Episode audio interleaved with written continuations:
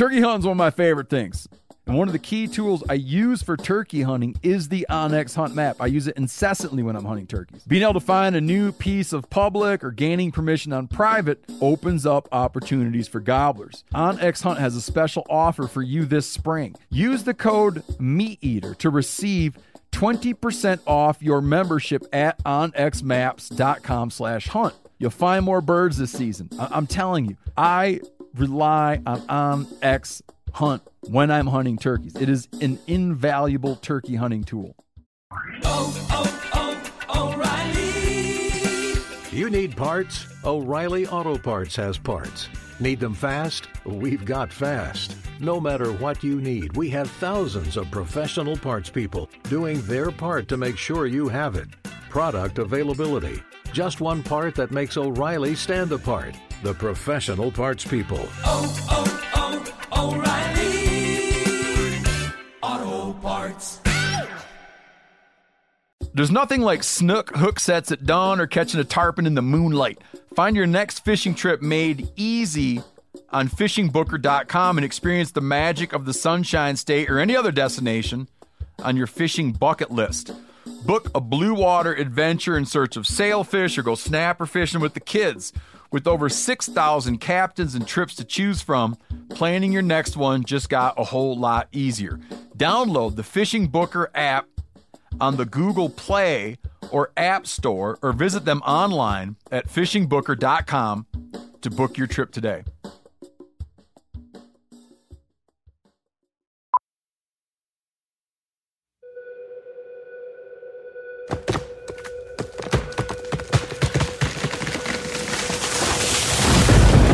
This is the Meat Eater podcast coming at you shirtless, severely bug bitten, and in my case, underwearless. We hunt the Meat Eater podcast.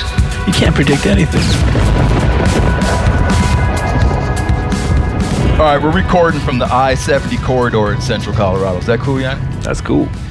Yeah, we're in a place that, that, that Yanni is extremely nervous that someone will suss out where we are. I feel like they could look up Janis Putelis and just figure it out. Yeah, but don't tell him that because he'll get nervous. so we're in a very secret location on the I 70 corridor. And um, you comfortable? Are you still comfortable? Yeah. Do you really feel like it counts as I 70 corridor, though? Because I feel like we're a little far away from I 70 to count. See, here he is. He's. All right, here's here's a hunt story for you. Now, the hunt story starts out with me. The prelude is me getting a big old buck. How'd you like that, Brody? When I got that buck, That was well. Brody liked it a whole. I liked it a whole lot.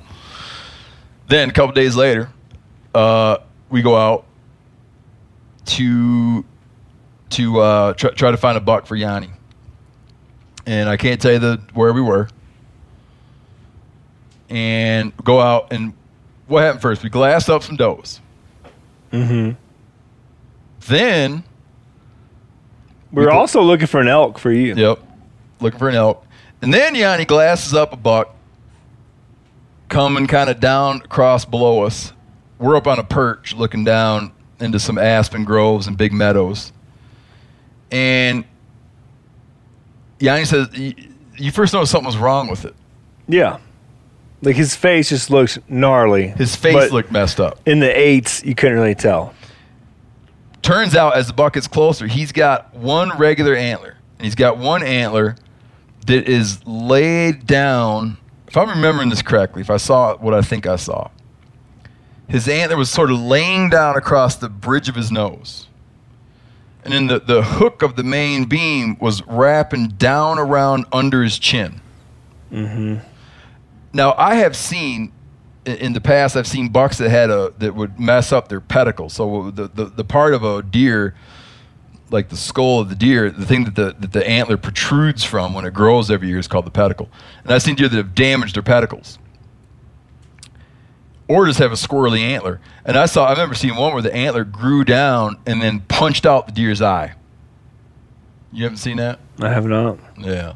Well, my old man used to. When I was a little kid, my my old man was the was the local dude who scored for Pope and Young and Boone and Crockett and whatnot. So we got all manner of deer over at our house to look at. And so I saw this buck. I thought it was a crazy, squirty looking buck rack. And I Buck- told Yanni, I said, shoot, it's a buck of a lifetime. Then we noticed that he was gimpy and had a very bad limp. And I think what happened to that poor buck was I think that uh, he might have got hit by a car Yeah. The I seventy corridor was along the I seventy corridor, which we weren't terribly far from. That or the uh, um, he got really beat up in a fight. Or he got in a fight and, and got locked horns with the buck. The buck broke his skull plate, punched him in the back leg real hard. and he craw- so so he crawls up into this little aspen grove. And I was thinking he'll pop out the other side and then Yanni's going to take a crack at him, but he never emerged from the aspen grove. We made a plan that we would later in the day go over and jump him out of there and assess just how bad a shape he was in. If you, I've done this in the past. I shouldn't admit this because you because you could. It's against the law. I have in the past been out hunting and euthanized deer that uh, that I encountered, But you didn't tag them. but didn't tag them. Yeah. One time I was on a little teeny island and we uh, found a deer that had been hamstrung by coyotes or something. And it was, I mean, it was mostly dead, but not all the way dead. One, Way and- beyond salvaging. Oh, I mean, it was, yeah, it was a mess. It was a pathetic mess. Um, and we, we helped it along to where Yeah. it was headed. And then two times I've found deer that had been had sh- poor shot placement on the part of some other hunter, and they were in, in, in, in bad, bad shape. Now, but yeah, if you if you euthanize deer, you got to put a tag on it. When I was a little kid, I remember deer swam two times. Deer swam our lake and got hung up in fences.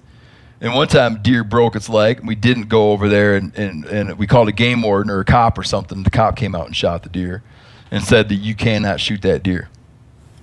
Yeah. You had that happen, Brody. Yeah, totally did it. In, in my backyard, basically. I called the Division of Wildlife, said there's a deer with a busted back leg. It's in really rough shape. Game warden came over and wouldn't shoot it because it was in the, in a neighborhood. Basically said, I can't kill this deer safely. What's going to happen is going to happen. And what happened is that deer probably got killed by a dog or, Yeah. you know, something. when I was a little kid, we were coming back from tracking a deer. And I remember it was one in the morning. And my dad was driving a 1979 Jeep Grand Cherokee. And he hit a deer. So we're coming back from tracking a deer and he didn't, that we didn't find. He hits the deer, gets out, and throws the deer up into the back of the Jeep Grand Cherokee. I'm riding shotgun, and my two brothers are in the bench seat in the back. We start down the road, and all of a sudden, my brothers are screaming because the deer is now standing up in the back of the Jeep Grand Cherokee. I remember my old man pulled over the side of the road, dragged the deer out of the Jeep Grand Cherokee, Fully alive. cut its throat, loaded it back in the Jeep Grand Cherokee, and we proceeded on our way home. And I think the next day, if I remember right, this is a long time ago, he notified the police and they brought him over a permit for it. Yeah. Well, Montana recently set up something where if you you hit game, you can take it and you know yeah, that's another law I broke a whole bunch of times. Those is that in. Montana you weren't allowed to have roadkill? yeah. Now though, it, uh, recently, last couple of years you can. Yeah, non-trophy game, so you can't keep roadkill sheep, but Yeah, I think you can keep deer and elk. Maybe that. but you still have to notify. If it's got horns, you got to report it. Yeah, I think either way. Actually, I shouldn't say. Yeah, it, I you used know, to but- break that law and kind of half hope that I'd get caught because I wanted to go to a judge. I thought it'd be fun if the fine wasn't that bad.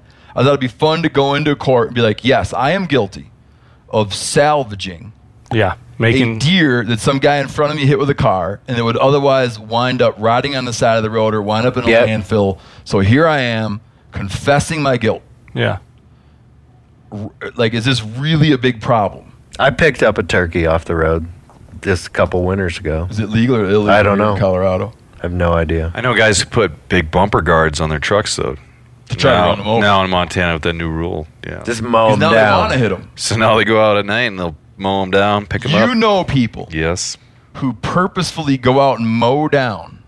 Well, they put a big bumper so they can mow them down. Maybe they don't go out and plan to mow But them if they down. see one, they don't need to They'll change speed up and they won't swerve for because they want it for what reason? They'll eat it. Oh, really? Yeah. But if you're hitting them that hard, like, I mean, I mean, I'm just saying that you know, there's people out there that the are now percentage using of that new yeah, that the new percentage of deer that get hit by cars that are actually edible is, you know, whatever. Like, Sure. There's usually a little something on it. yeah, law. yeah. I had a deer on a motorcycle once. Is there anything Did you- left? did you How'd that die? turn out for you? I mean, I got beat up. We couldn't find the deer, but Yeah. it's not really re- relevant, I guess. But So what happens with this buck? Here's why we didn't make it back to the buck. This is something I've been real eager to talk about because I want to hear Yanni's side of this. Because all stories have two sides. So we walk a few miles. How many miles did we walk? To where we took a nap? It was probably To close to I four. took a nap. So we walked about four miles into the mountains. The day gets hot ish. You kind of get the feeling like you're in that, that transitional zone where it's not the morning hunt, it's not the evening hunt. It's kind of time to regroup, have a snack, take a little nap. I lay down to take a little nappy. And it wasn't perfect because the ground I was laying on was frozen and the cold kept creeping up into my body. But as I was doing this, Yanni's like wants to go over and glass into the next bowl. yeah, I had a hot ticket in my pocket, so I couldn't take a nap. I was like, well, Yeah. I, I better just go With go- limited he time. encounters a horseman who is smoking a joint. The horseman, Not quite. He was about to. stop correcting me. You're going to get to tell your version. Well, no, but you're telling my version. You told me I told that you. as you approached him, he hid a quote spliff. Yeah, he did. But he wasn't smoking it.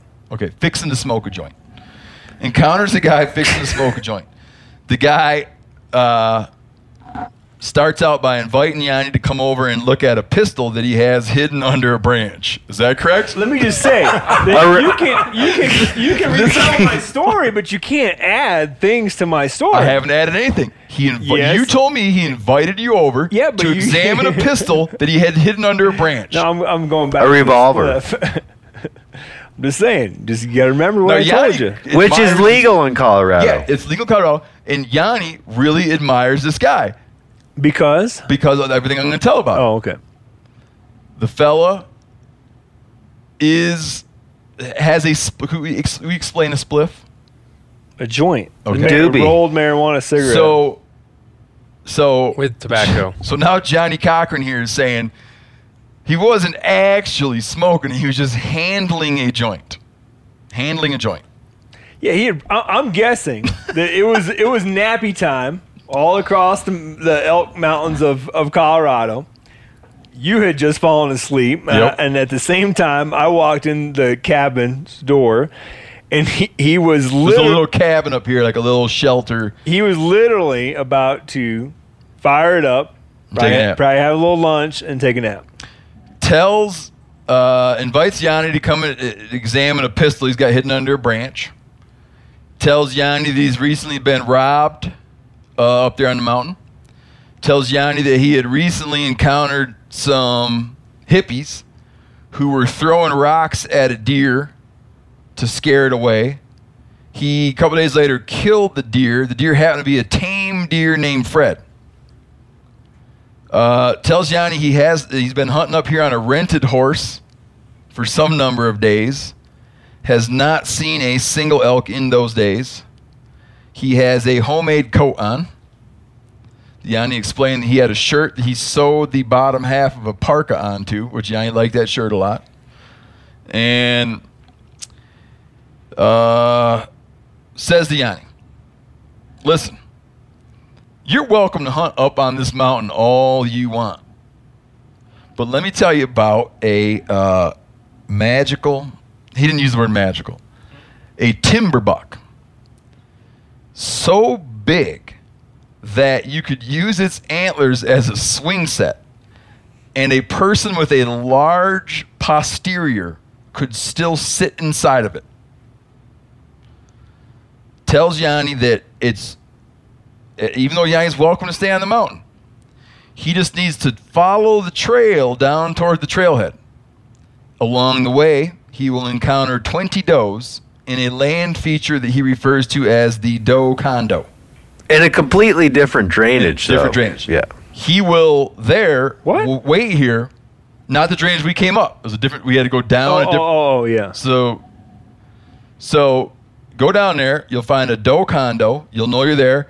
And the buck, he explains to Yanni, don't think it looks like a normal buck because it's it's. And he found a bush to show Yanni what color the buck was to demonstrate so Yanni would know. Also told him another identifying feature of this buck is that it, it will not stop walking. A so then Up to that point, no one that had seen the buck had seen it standing stop still. walking. Never stops. Doesn't stop. And has peculiar colored antlers. So Yanni reports this to me, and I have a little chuckle about it. Like, ha, that's funny. But then Janis then spends the rest of his day walking up and down the trail. And we spoke to first a couple fellows who come through on mountain bikes. Then we spoke to a couple ladies who come through on mountain bikes. Then we spoke to a fella come walking up the trail on a, on a pleasure hike. Then we spoke to a gal with a nose ring come walking up the trail on a pleasure hike. Re spoke to the fellow who was on the pleasure hike. Uh, a while later, the horseman who clued us in on the mystery buck somehow is coming back up the trail, yelling at with his vest half on. He had a vest with one arm on, and I heard and we heard him yell at the at the horse that he rented. Um, he yelled, "Get up there! You're starting to piss me off!" And he rode by on up. Three more mountain bikers rode on down. He's wearing headphones too. wearing headphones. I forgot to mention that. He's got headphones on. No, they're ear protection. He- uh, headphones. Oh, I- okay. Um, I don't know. three more mountain fault. bikers come zooming through, and Yanni still stays, still is hunting that trail, walking up and down that trail, waiting for the mystery timber buck, Blackhorn. a blackhorn. Okay, that that was my impression. Now you give your version of how we spent our day yesterday. Although I get, we forgot about the uh, he killed six elk with his 45. Oh, that's why he has it. Yanni was trying to figure out was he carrying the pistol because he's been robbed or what? And he goes, Oh, no. When I'm riding my horse, oftentimes I'll get into a situation where a bull will come streaking across the trail, and I pull it out and I'm like, blam, blam, blam. And I've killed six like that. now, we later learn that this fella had reported to someone else that he'd seen 17 elk that day. when he told you I'd seen when he none. told Yanni, you go ahead and hunt here all you want, but There's no elk. Haven't you might elk. be interested to know about a mysterious timber buck that happens to be lurking down on yonder mountain bike trail. A ways away from where he was. Yeah, and I Bait and have switch. uh, it- it- the moral to this story. It's a story of love. There's no other explanation of why I would have spent the day with Yanni if I didn't love him. love conquers all. There's logic and there's love, and that was love. I appreciate that. that I sat on that trail. I mean, it's fun. We socialized with all manner of people coming and going, but it was a frustrating day of hunting. Mm-hmm. Now, what, what, what, how, how do you, how, how do you, what, what, what do you, how would you describe our day? This is what I've been anxiously awaiting to hear. Well, I think that uh, up until the point of uh, you know after the base of the after the morning hunt and and the nap, it's all the same. And then when I leave you, So, so my story was correct up till I fell asleep. yeah, Okay. I just feel like you just left out some parts. Please. Um, so when I walk up to the cabin, the guy's been successful. He's hiding his- I, I see. hiding his I see. I see meat hanging. He killed a deer. Yeah, they killed a couple deer. Fred, I told that. He killed Fred, the Fred. tame deer that the hippies tried to scare away. Yeah. So he's got meat didn't, hanging. that, I didn't leave that out. He's got he went up there with a giant crew of other hunters. They had like six or seven people out there to start the season off with. He's the last guy remaining Because it was Hunting hot. hard. It was hot and I mean, we're horrible like hunting. we're like on day probably seven of a nine day season. Okay. So pretty shitty season really for most hunting conditions, you know. I mean, we we battled through it. It's for someone to basically camp out for seven days. I'm like, yeah, dude, He's working hard. This guy's getting after it, yeah. So, um, as I'm like seeing him tuck away his little spliff that he's kind of you know doesn't want to show me, up on the above the door there's a note. Remember the, remember the note? Yeah, but this, but the note doesn't have any effect on on the, how silly the day, how, on how silly our hunt plan was. The note doesn't isn't going to Oh. make the listener be like, "Oh yeah, that was a hot tip." No, I, I just feel like it gives a little character background on on who this guy is and, and why he's up there and, and why he's like he- he's just had a bad week. Rick, He's frustrated. let, frustrated. us do this. 'cause, Rick, I'm an what unbiased. do you imagine? What do you imagine I'm trying to say with the story that I'm telling? we were imagining what you were trying to say all day long. well, I Like, think what what, do you- you're, the- what is what the you're point I'm imagining- trying to all right, convey? I mean, I I glass the hillside you guys are on, so I'm thinking, all right, they're wandering around. It's big. Potentially, there's animals there, but it's multi multi user experience over there. See, I mean, I'm glassing Yeah, up. but but but but, here, what are you? You're saying when telling the story, what's the funny part of the story? that basically you went on like a uh, nostalgic hike with Janis.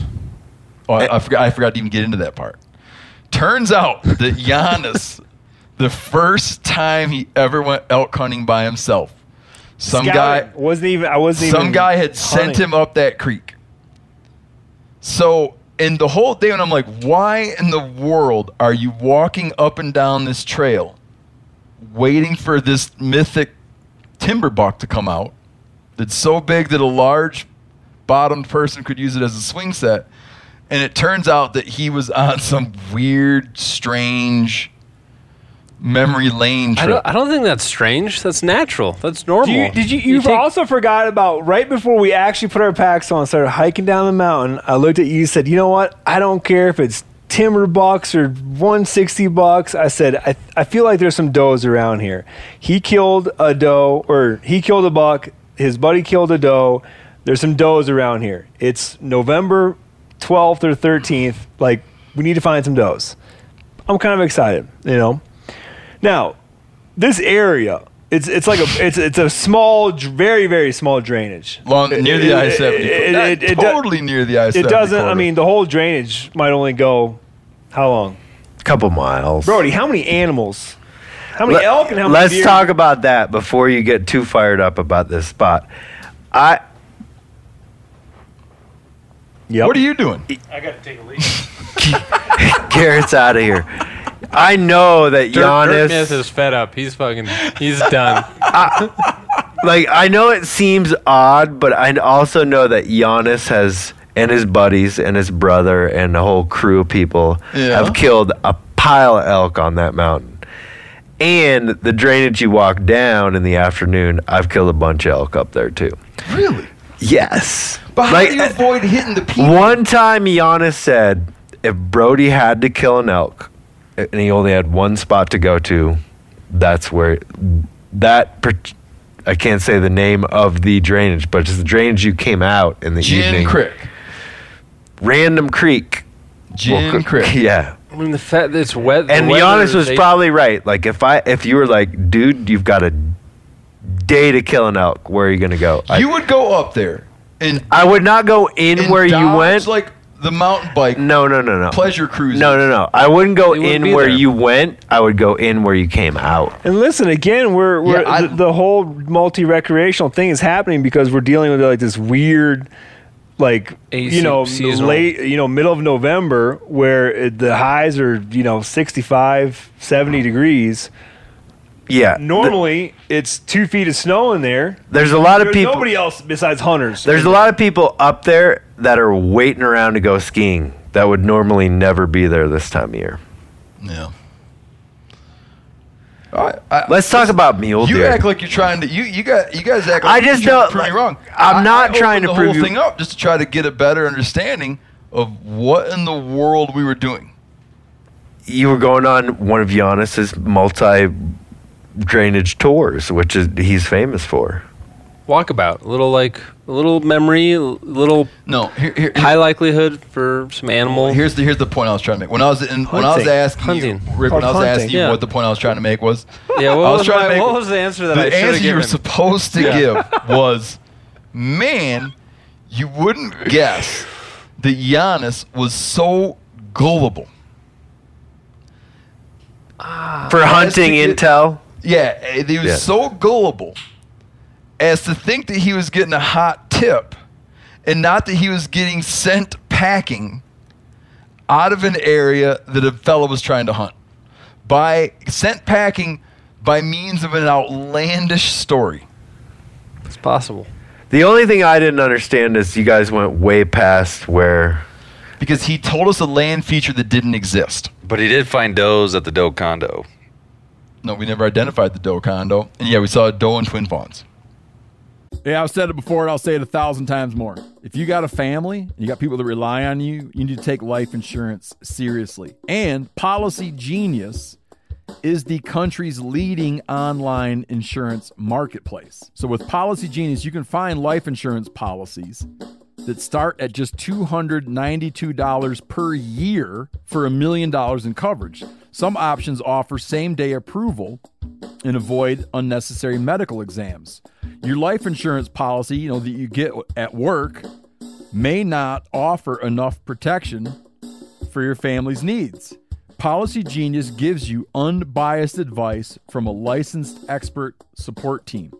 Now, this is super convenient, right? Because a lot of times, you know, something like life insurance, you're just going to put it off because you're like, when will I ever have time to do that? I don't even know who to talk to about it. Well, this helps you do it online. Okay, again, you're comparing options from top companies. All right. Check life insurance off your to do list in no time with Policy Genius. Head to policygenius.com or click the link in the description to get your free life insurance quotes and see how much you could save. That's policygenius.com.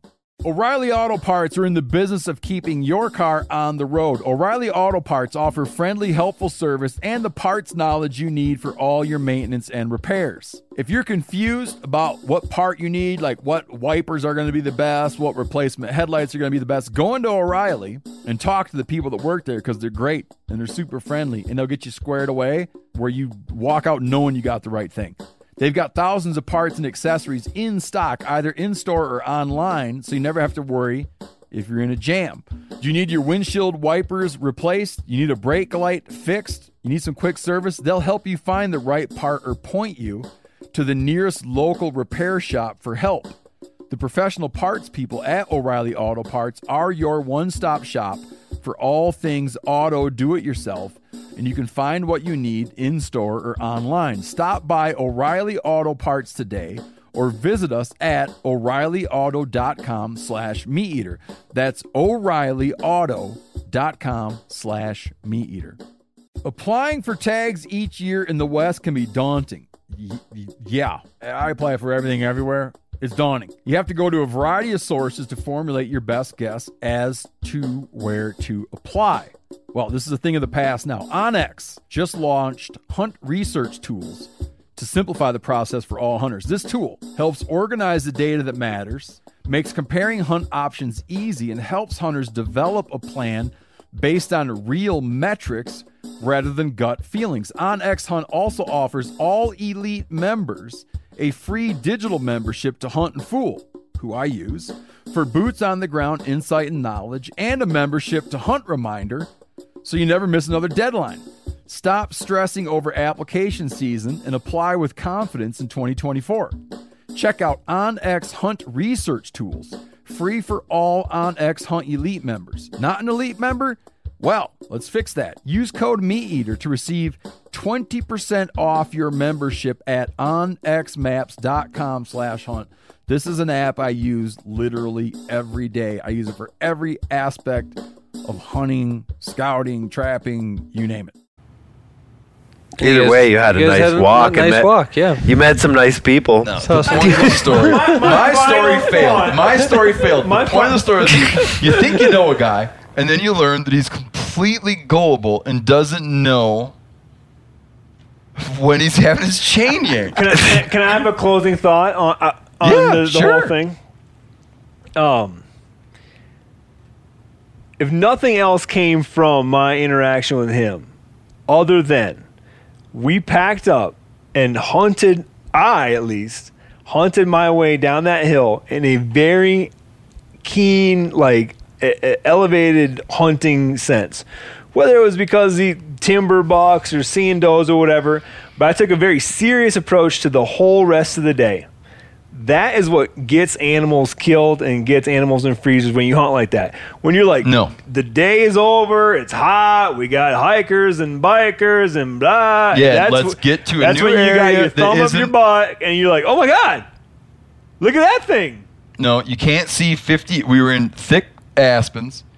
You can't see 50 yards in any direction. You hate aspens now, don't I, you? I kind of do. Can't see 50 yards in any direction. Non-stop pedestrian traffic, and we're like waiting for a a a a, a, a giant antlered timber buck to come out and Blackhorn. come down the trail. I told you I was be, I'd be happy with any buck coming around. I was like, Let's- I feel let's like there's change- some deer around. but it was cool shit you came down through. oh, gorgeous! Let's change. I forgot how beautiful that place is. The is. thing I want to talk about that, that's been asked. I, I do- oh, your closing thoughts. Sorry. Oh, No, that's no. how you get. No, you that was it. That was- Meanwhile, I'm over there trying to kill a buck while you guys are taking a tour of the country. and you guys were in a in what I would consider to be an actual hunting spot. with with occasional you hiker. know what? It's what makes our hunting spots that Brody and I share here good. Yep. It really does. Yeah. They're hard hunting spots. And I'm glad that people are frustrated by them and, and can't always understand them and, you know, or never, maybe never come back and hunt them again.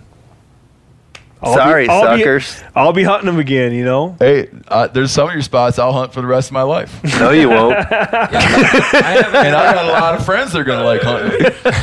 and then when I'm laying it out the mat for my buddies, I'm gonna be like, This is spot where the timber goofy. buck lives. Janis is probably in there. There's a timber buck in there. if you're feeling social, go to this place. if you want to meet some ladies. No, I, I- okay. So I want to change the subject. Um, the thing we get asked about, like e- emails come in and, and people ask questions. The one thing I think that comes up perennially, uh, that comes up often, is like the, the the issue of physical fitness, hunting-based physical fitness. You know what I'm talking about? Yes, sir. Now, has everyone in here, has everyone in here done yoga? A couple times. How many Yes. times? Like paid for it twice, but I stretch a lot, which I feel like same Yeah, thing. yoga is stretching. Yeah, But you've paid the I don't know if that counts. you've paid the stretch twice, yeah. Oh. No, I respect yoga. Good answer. Good answer, Garret. and I know that Yeah. Rick's been, I've been- there a thousand times. I've been doing it since I was 18, which back then 98, 1998. Not a lot of dudes doing the yoga. So you're establishing that you were doing yoga before yoga was cool. Yep. But you were doing it to meet chicks, and you admitted that. Nope. You took that's you said you did Well, it to me I mean- chicks. Back pedal.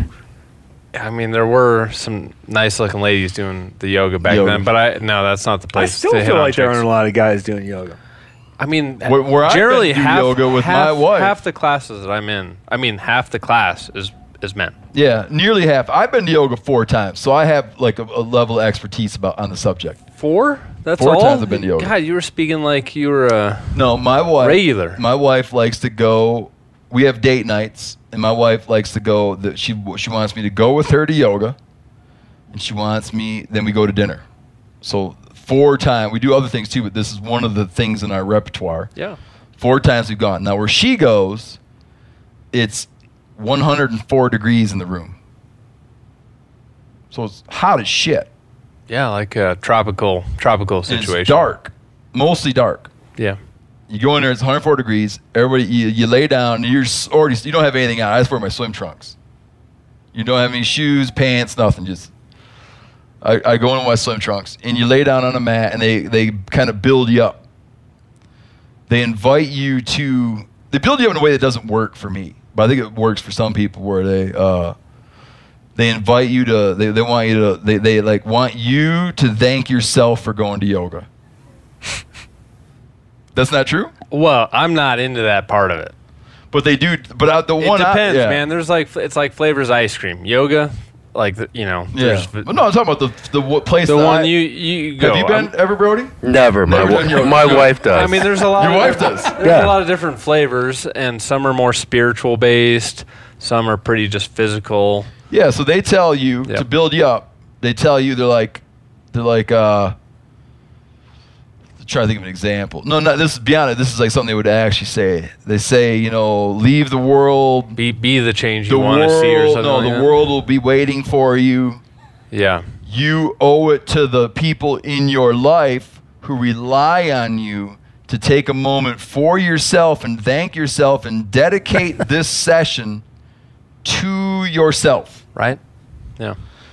Then they'll be like, now take your heel and bring it up so it touches your nose I mean, and hold it there for an uh, hour, right?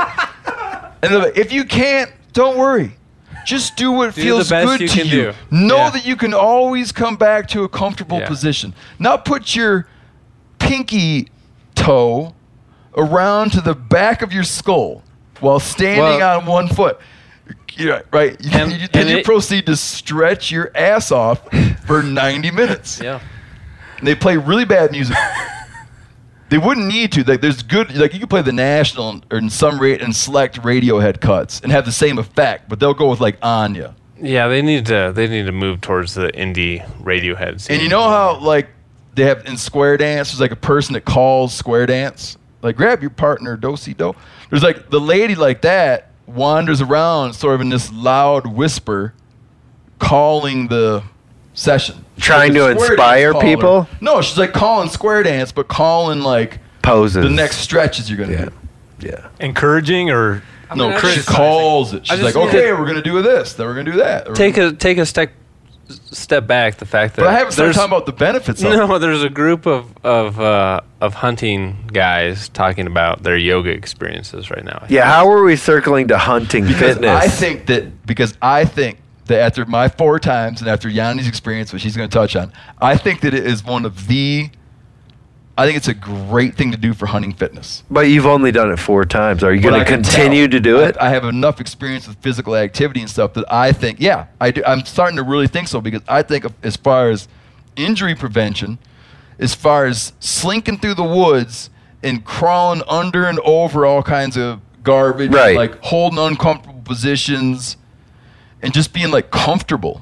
but are you going to go pay to do it? Or are you just going to do it at home? I think we pay to do it. I wouldn't know how to do it at home because you need the lady to call it. Yeah, you need you need a little You can do guide. it, Like you can, I mean, obviously you can go to YouTube and do. Yeah, I you know, mean, that's how my- I'm saying though, because you're in a hot room full of people Uh, the- sweating their nuts. My off. wife, my wife does it all the time with apps and shit like that. Oh, really? Does, Yeah. Does she But get the it- house 104 degrees? No, It's hel- it's helpful having somebody tell you to do something you don't want to do. Exactly. And then and then when you really don't want to do it anymore, they're still telling you keep doing it. It's And- also No, I help- don't- no, they're telling you, hey, if you can't do it, it's cool. Go back No, to a happy but place. Then, but then there's You some wuss. person to the right of you that is just killing Tearing it, it up. and so you're like, I got to prove to them that I. It's Yeah. it's also helpful when you've paid to do it Yeah, because then you you're invested oh, in it. Oh It's yeah, I'm the kind of guy like. If What? I paid to get in there and it turned out they were just going to beat my Yeah. fingers with a hammer, I would still stay there. 'cause Right. I'm like, once you commit.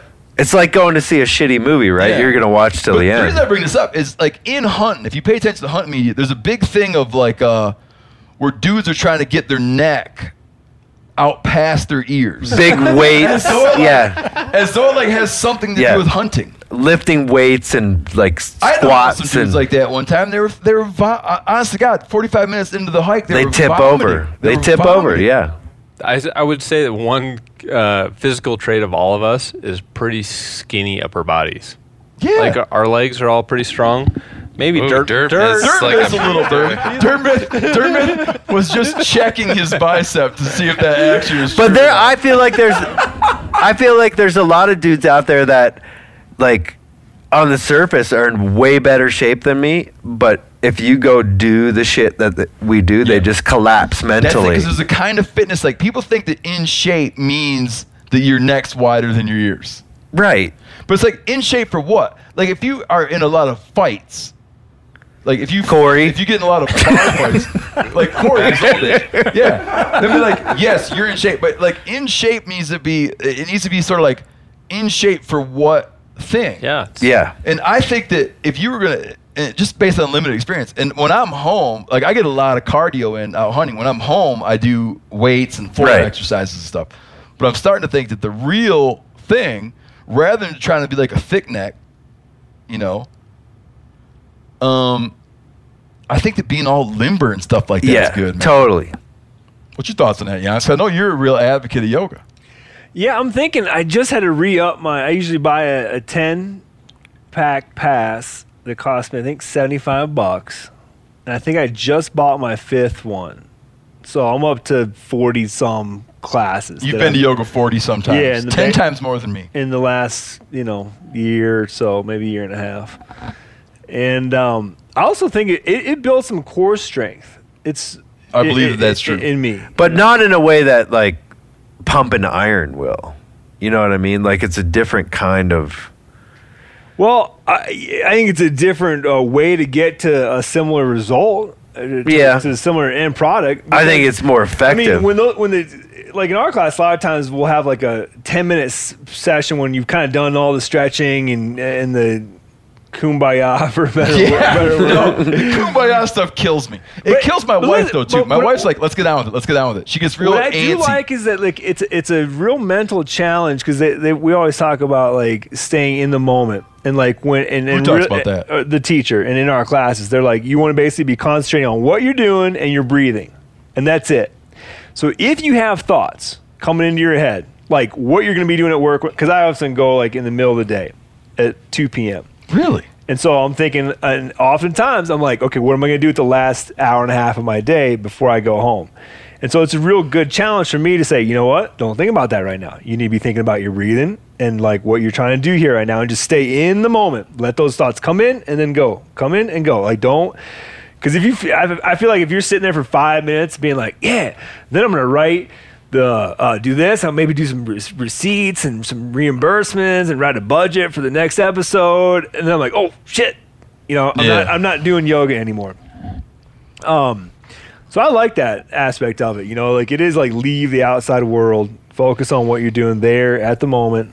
Um, Yeah, Well, but see, that's the, that's what turned me off to it, and what still turns me off to it is I'm a secular person, so I don't like the the um, I don't like them sort of laying on you a mystical. Eastern Eastern mysticism. Yeah, a mystical aspect. Because I don't think, and I know that they would say that's all one and the same. Like the Eastern mysticism is what makes the exercises good. But I think that you could be doing all that, and they could be saying, "I want you to think of the nastiest devil person doing the most horrible thing to someone else," and and and fill your brain with that thought, and do all those exercises, and your body would come out the same. Like I don't think your body cares.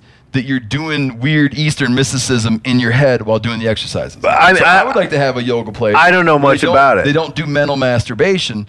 They don't do like that. You're pretending You know, to be and Eastern. The the the truth be told, Bikram, which is a pretty popular form of That's yoga. That's the hot yoga, like my, my it's, wife. It's like to. uh, it's like a franchise. And is he the criminal? Yep, he's, he's a criminal, He's a, he's a molester. molester for sure.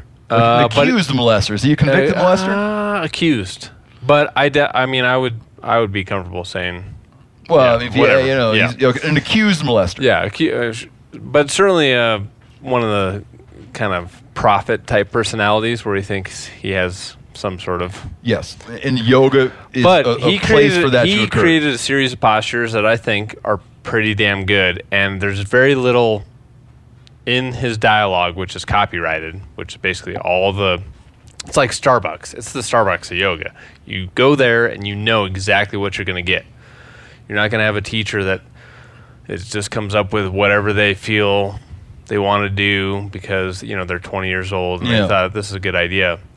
But it's a set of postures in a series in a specific order, um, and there's very little spiritual uh, component to it. And and hatha yoga is a physical type yoga. But is it even yoga if there's not a mind body connection? I mean, that's Well, that's, that's- the whole thing, yeah, right? it's if on- it's just I mean, body, it's the- calisthenics, basically. That's a good point. That, but I mean, the history of yoga, modern yoga, is basically a amalgamation of calisthenics and some some historic like uh, spiritual practices all meshed together. I mean, the yoga that we think of is like the one that that America, I don't know, found out about in the 60s or 70s was like a, a colonial combination of in India, but but there was like Western influences of of military calisthenics and uh, like aerobics and I mean it's it's not as simple to say as like oh the practice that we're doing now in the yoga studio you go to is like some 2000 year old yoga practice. Yeah, it's new. It's like a California roll. Yeah, I mean, yeah, it's just not that old. Yeah. So, and it all seems it, to me it seems like a no-brainer that there is a mind-body connection. That doesn't seem like. But you're also trying to commercialize a very basic religious, physical. But in, thing. in in our modern lives, uh, we do a lot of activities that are not very good for us, sitting at computers all day long. Um, and so doing doing it doing something where you have to be uncomfortable, kind of think within yourself, uh, is seems like a pretty. So you good saying thing. you dig the the, the no, the, I don't. the, the no, religious part? No, no, I dig the physical component. Like you are uncomfortable.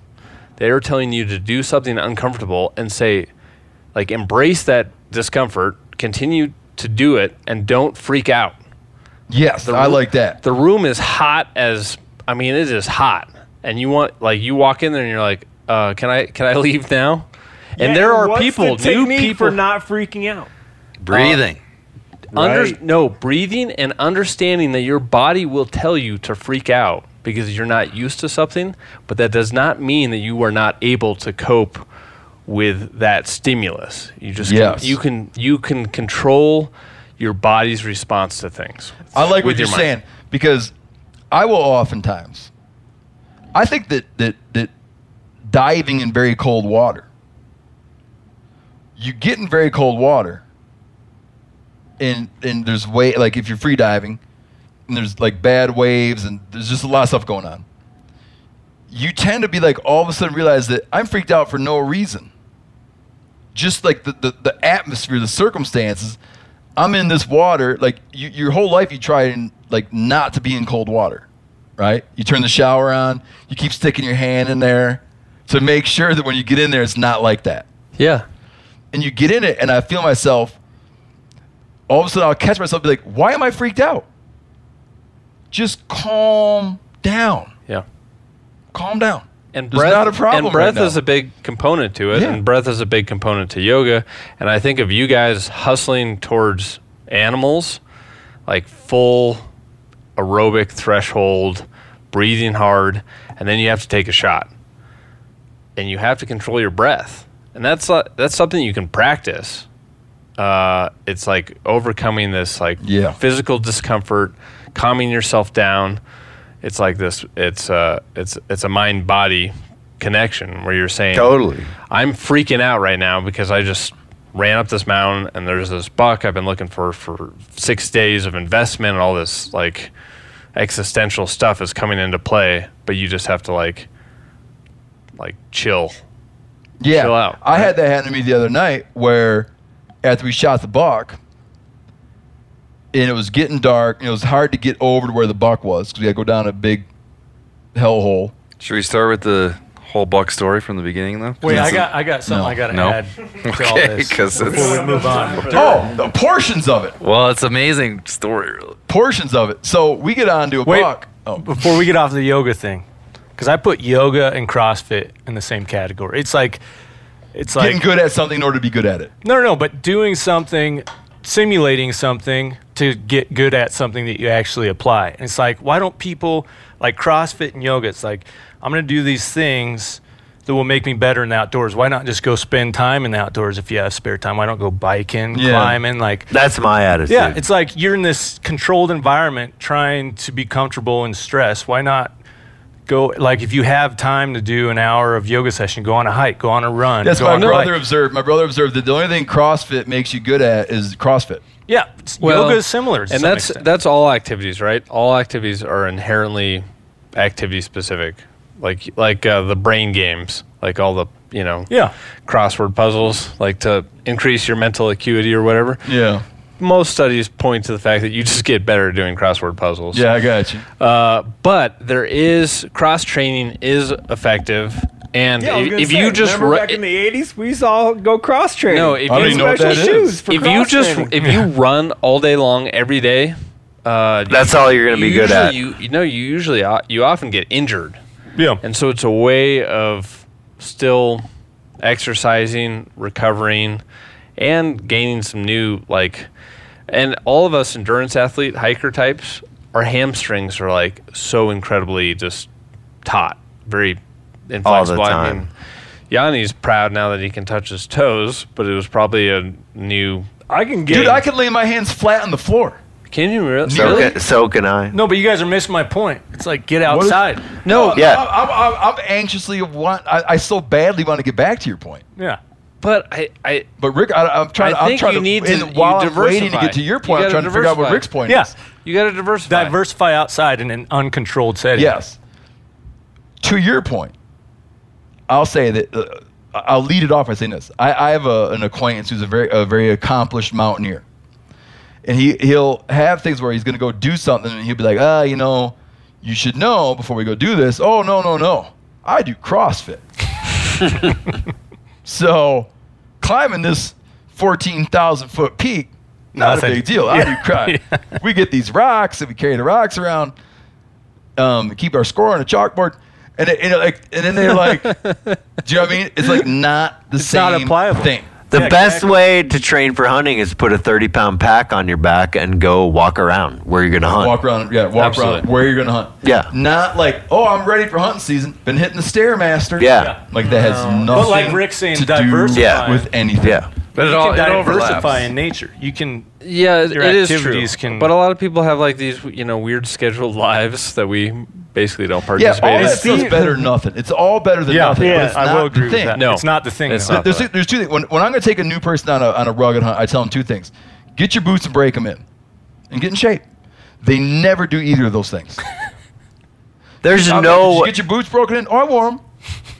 How many times? To, to, to Mow work. the lawn in them. Yeah, yeah, like they people will not do those two things. There's no way 90 minutes of CrossFit four or five days a week It's like prepares 20, you. it's 20 minutes. What, whatever it is, there's no way it prepares you for a 16 hour day of looking for deer, hiking for deer, running after deer, and being mentally drained the entire day. Like there's Seven like- days in a row. Yeah. No, there's there's nothing nothing, but it will give you if you already have some endurance base. Uh, it'll it'll help you in some. Yeah, you Part can't go do that. I, I Like mean, if you have obviously, like if you're of a you're out of shape. athlete and hiking all over the place, and then you're in CrossFit for two months and you haven't hiked once, and you go hiking, you're gonna feel fine. But you can't transition from Yeah. basic CrossFit No, to go. This into- is the thing. It's like I don't know, it's any of the endurance things. It's like if you just lift weights and you expect to like go, I don't know, Be a big game hunter. not gonna happen. Go walk. Got to be in nature. Pack weight. Walk. It's low intensity for long hours. side hilling, falling down. My like- uh, can't remember is, the quote. Is it hard, there's a Steve? quote. Is what hard? Wa- walking. Yeah, walking's hard. Yeah. It depends for how long. Walking is n- like a pretty. The kind of walking that this kind of hunting entails. I, I only reason I know it's hard is because I see so many people fail so miserably at it. Yeah. I know, but is it hard for you? No, No, because you've been doing it for a really I do a long lot of walking all the time. Exactly. You don't do the- a lot of yoga. You the don't do a lot reason- of CrossFit. You do a lot of hunting. Yeah. So that's what you got to do. No, there. that's like that, Yeah. that's kind of one of the things I was going to get at. Is like, what do you do to stay in shape for hunting? It's just like you kind of like hunt to stay in shape for hunting. When I'm home and if I'm not going to hunt for a week or I'm not going to be out in the woods or mountains for a week, then I'll do weights. I don't know why. But if you had the opportunity, I mean, you're obligated in other realms, but if you had the opportunity, you would go out and you know, go up to a peak or something. You Yeah, know, ice climbing. Yeah. But ice if I just climbing have- instead of hunting. But I can't go. That's not something I'm going to go do for an hour. No, but for ju- just a performance perspective, like if uh, a sprinter just ran a hundred yard, hundred meter dash, just ran hundred meters, they're not going to be very good at it. No.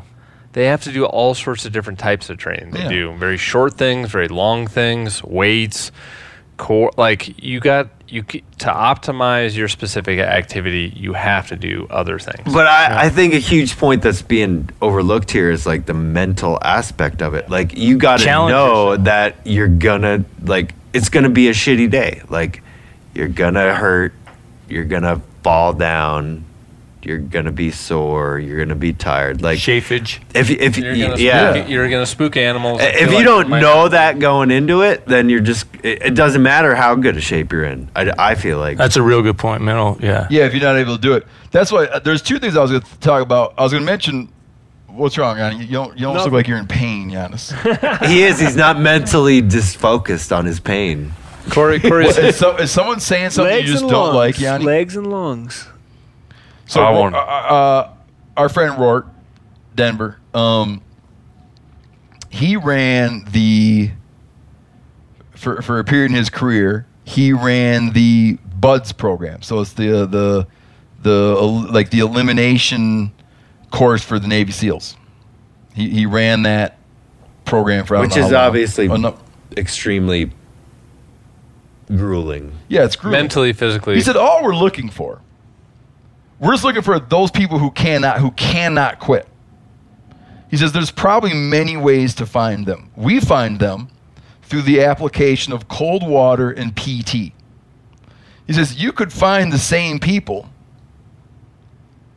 you know, with hot water or whatever. It's like you're just looking for the guy that won't quit." Sleep deprivation or what? Yeah. Other other military disciplines, it's just like we're going to put a ton of weight in your backpack, and you are just going to walk. You can eat as much as you'd like. You're just going to walk, and we will then find the the the the, the, the couple percent of you who cannot quit. Yep. Another funny thing he said to me was I was asking him how they do push-ups there. And he said, "You can do them however you want. You're going to do 5,000 of them today." uh, It is. It's that endurance, that pain tolerance. yeah, the the, pe- the the people with no quitting them. Yeah. and there is some physi- physiological things going on too. I believe so. I believe so. But I think that a big part of like yeah, uh, uh, uh, to bring it full circle, I think a big part of hunting fitness, and I'm talking about like very demanding kind of like wilderness type hunting, um, is just finding it in you to be calm and stress. So it's like it gets dark. I was to say the other night we got this buck. I found myself stressed for a minute, like by the time I got over, I shot it with 12 minutes of legal shooting light left. By the time I got over to where it was, couldn't find it. Knew I knew I had a good hit. Couldn't re- even figure out where it was because I had to cross a canyon to get over there. And I was like, "Oh, it's dark now," and there's and I'm just like creating problems in my head. It's gonna be so late by the time, uh, whatever. And just be like, just catch yourself. Because I see sometimes people don't catch themselves well. I remember one time we got, got a little bit turned around in the Arctic, and a guy I was took hunting. It was his first hunting trip ever. Just took off into the night. He got so freaked out about where we were headed that he just got in his head in some direction and just went, and he like had a panic attack. I think that's a big part of it, and I think a big part of it too is just like having it be that you're just like that that uh, trying not to quit.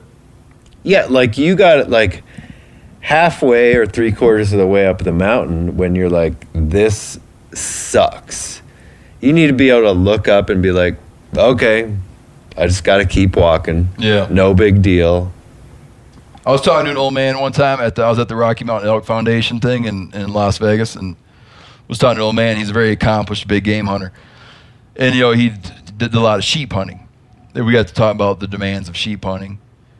And I kind of like veered the conversation toward aspects of physical fitness. And it made him uncomfortable. And he said, really, it just kind of comes down to putting one foot in front of the other. Yep. It's a project. I look at it as a, a project.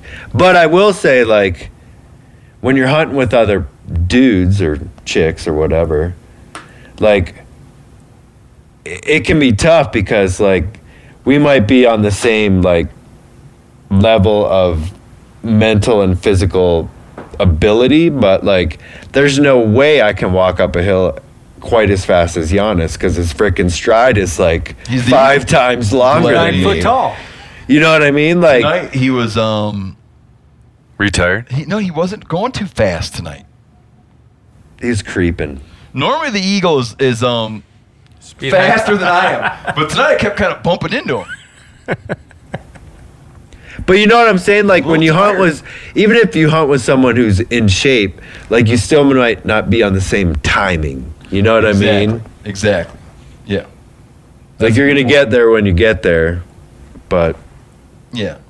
The eagle's a fast walker. Everyone has their strengths. My final uh, thought here on the the yoga. Why, why do you and hate being this in conversation? Why do you hate this conversation so much? I don't hate it at No, all. I feel like you I look like really, you're in en- pain I really enjoy it. Oh, you're you're. Oh, yeah, okay. I'm like thinking about the next time I'm gonna go to my yoga class. We're gonna we're gonna go together and Or bo- go on and a bike Bozeman. ride. Yeah, Ben, Bike Ben ride too. Beyond. Okay, Steve, so when you're there, we're gonna go. but What, you're um, thinking about what I now? do really enjoy just doing yoga. I want to get better at doing yoga. But this hunting season, I've felt as good as I've ever, but not, maybe not ever. Maybe not as good as I felt when I was 20 and, and elk hunt for the first time. But like in a long time, just like, and, and it's the like the it's Can not interrupt it's not like minute? hu- hunting. do you feel like you were in better shape when you were 20? no way. You- you- Well, I was probably still smoking cigarettes at 20, but yeah, my, recovery, my at 40 year old self would smoke my 20 year old self. So I just drink so I- much stuff, man. yeah, I, I think yeah. But anyway, sorry. Go ahead. Yeah. It just surprised me that you, because I somewhere would. in there, I, I was like, I quit smoking cigarettes and I got in pretty good shape. I started running, you know, Vail half weren't drinking, marathon. quit drinking quite so much. Yeah, probably not. But um, I was gonna say it's like the uh, the things that like even if you went hunting more and tried to replicate it, and you're like, I'm gonna go out and train to hunt today on the mountain with a backpack on, and I'm gonna sneak up on deer. You're still just not gonna put yourself somehow in those positions that you actually do when you're hunting. It's like it'd just be almost too hard to, to like mentally be like, oh, right now I'm gonna act like I got into some deer and get down on my knees and then kind of go halfway down and just kind of sit there on the side of this mountain like this with my knees stuck on a rock Yeah. for 15 minutes. then And realize that's- I like it's a good move. idea I to be like, oh, cannot I'm gonna go train on the mountain to hunt. Yeah. But, But that's where yoga. I feel like yes, Yeah. in these positions where I'm like on my knees Yeah. and I'm like, okay, it's gonna, I gotta sit here because if I if I do like this, they're You gonna get see busted. me, and I'm gonna get up on like you know, like lift my head up another foot. She's gonna see my head or whatever.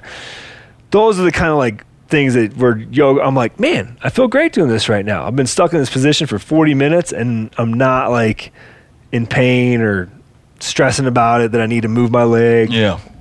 So No, I get that. Yeah. What else? big bucks and little You, bucks. you wanted to talk about big bucks and little bucks. What about coyotes too? Oh yeah, two times this week we had coyotes come and run off,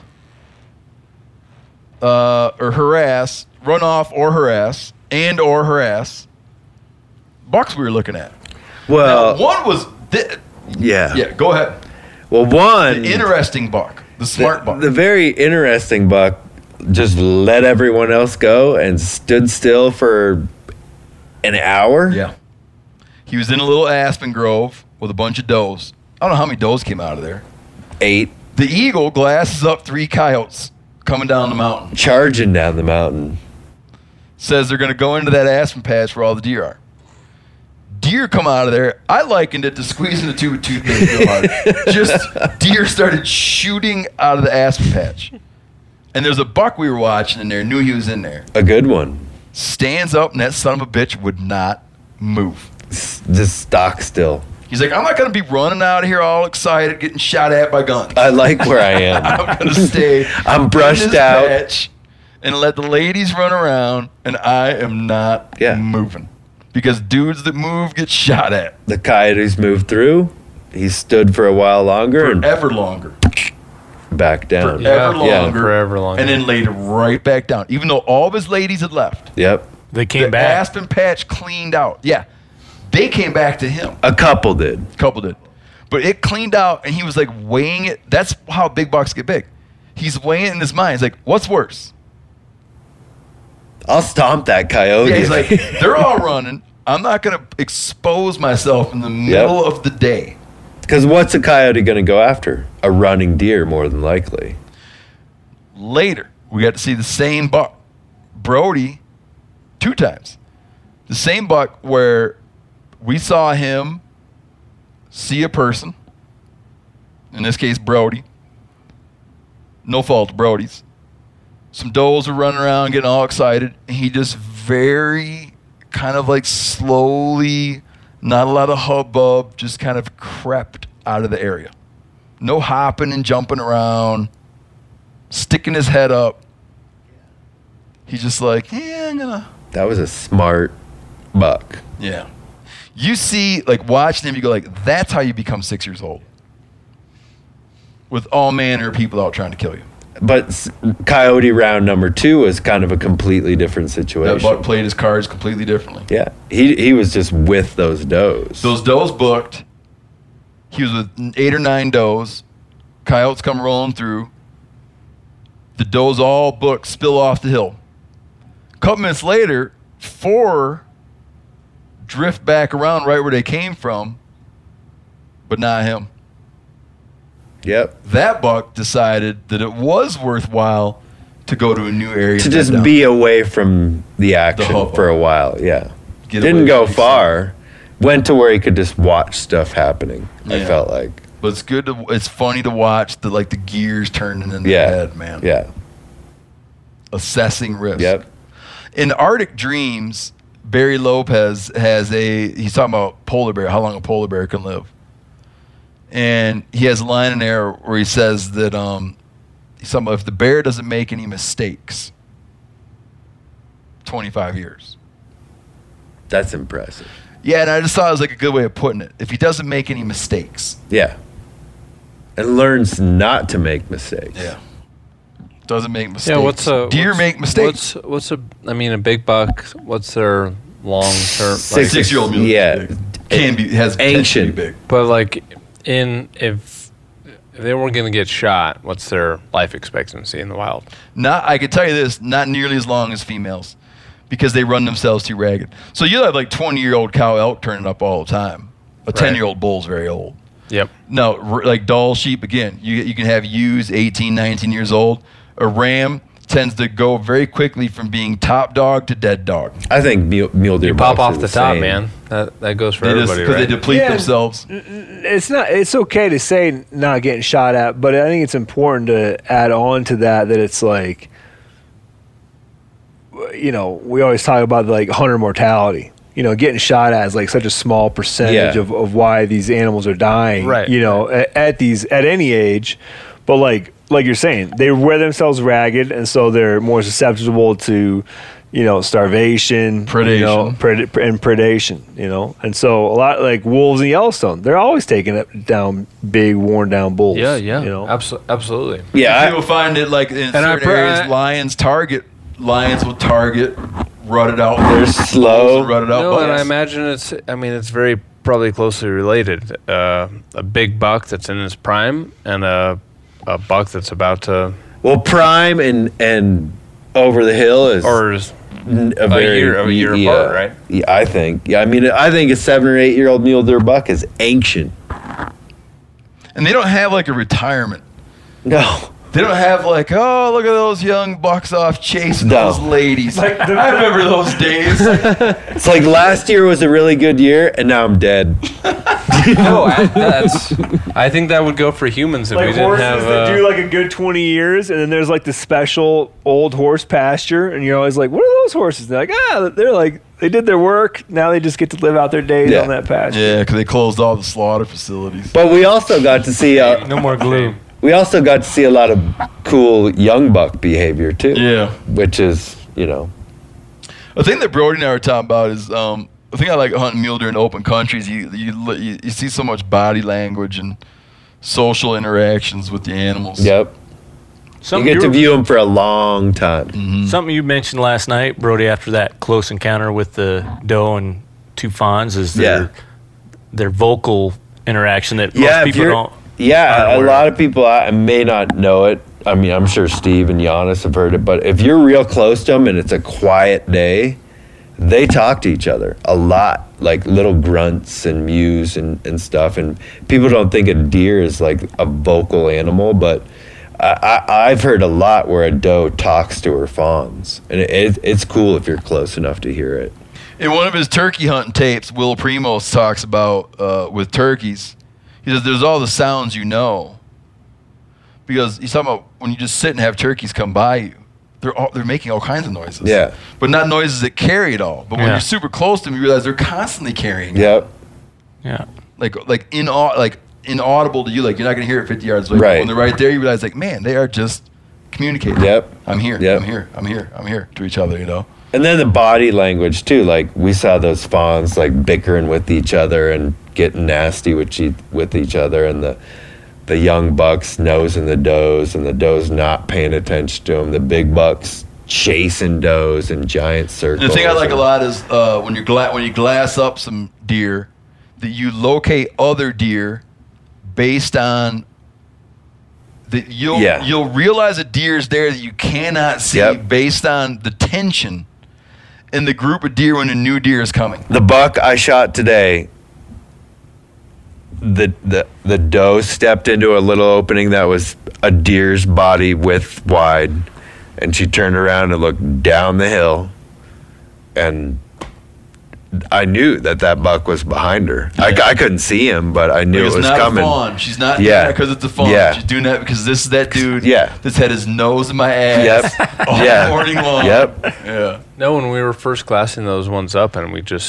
saw does, and we didn't even see the buck, but then we saw, I saw through the That's right. You even said you even said terrible little LCD viewfinder on. Looks like she's getting pestered. Yeah, you said I just saw one of them get past her. And it Yeah. turns out there was a buck in the Yeah. group. Very true. Yeah. Like I, you, you don't see that sitting in a tree stand and with a bunch of hardwood oaks around you. Like you don't see the deer long whitetails long enough to see much of that. Yeah, I think it, it does happen, not nearly like Yeah. it does when you get spend Yeah. like a whole morning Yeah. watching watching a big group From a thousand deer. yards away, just uh, over the course of two hours of interaction among one, you know, f- group of deer. It's super cool. I mean, it was cool to go from POW, which was our last hunt. Yeah, Where you catch just a Oh, we just glimpse saw, of a we deer. saw such glimpses, and this this this round we saw so many deer, and glassed up so many like it was so Every many, hunt. so many stalks and so many like like from my camera guy perspective, like over the rifle.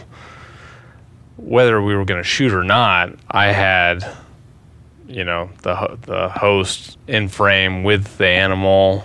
Yeah. it's just a cool. It's a cool thing. me and Korey did see an interaction that in POW, even though the, the, the glimpses are so fleeting of deer when you're in the coastal rainforest, we saw an interaction where I blew a fawn distress call, and a doe came in with a fawn, and then for whatever reason kicked the shit out of the fawn, like ten feet away. Not ten feet. I'm exaggerating, but It was extremely close. 20 feet, man. It came like you've been a bad child kind of thing. I was wondering is she because she comes in because she's coming running into she's coming running in To protect. presumably it's like you're making the sound of a of a fawn getting attacked. Yep. She runs in to defend the fawn. The fawn follows her. I wonder if she's saying Get out of here. to the fawn if she's saying don't the same way if you like see if you're with your kids and you see like an altercation break out in a parking lot it like if your kid were to like run toward the altercation Or a fire or something. Yeah. follow You you, would, like- into the altercation, yeah, right? You'd be like, "What? Get no! What are you doing? Yeah. you go over there." You know, or like, yeah, anything like that. And I and I kept wondering, like, what was the thing there where she turned and she kind of Yeah, she, like, they both stood up. Yeah, like she was with her front. yeah, the But she she also could have been saying like, all right, if we get closer, we see the predator. This is what you have to do. You need to stand up and like getting them punch, pummel. getting ready to punch up Yeah. because they both kind of kicked at each other. Like Yeah, the fawn kind yeah. of defended itself. Like, remember little what I taught you? Like this, yeah, Mom? Let's let's get abusive Let's let, let's get feisty. No, they were there for a while too. yeah. Yanni's buddy Jay Miller was just telling me the other night about. Um, I didn't see. how I didn't use his full name, so folks can't look him up. Keep it secret there. Jay Miller uh, I mean, there's lots of. had a buddy of his call up, and, and the the guy when every time he cuts hay bales, Jay Miller's buddy cuts hay bales open, round bales, or no, probably square bales. Either way, he takes all the twine and lays all the twine over the fence, and ha- over the years has built up quite an accumulation of twine on the fence where he feeds his livestock. A buck comes in there to get hay Leftover, you know. leftover hay, and he's feeding around where all the twine is, and gets himself so wrapped up in the twine that he's stuck to the fence. For some reason, I think they were like loops. Loops. Is how I understood it because he was like taking the loops off the bale somehow, and then just instead of cutting it, taking the loop off and then throwing it over a single post.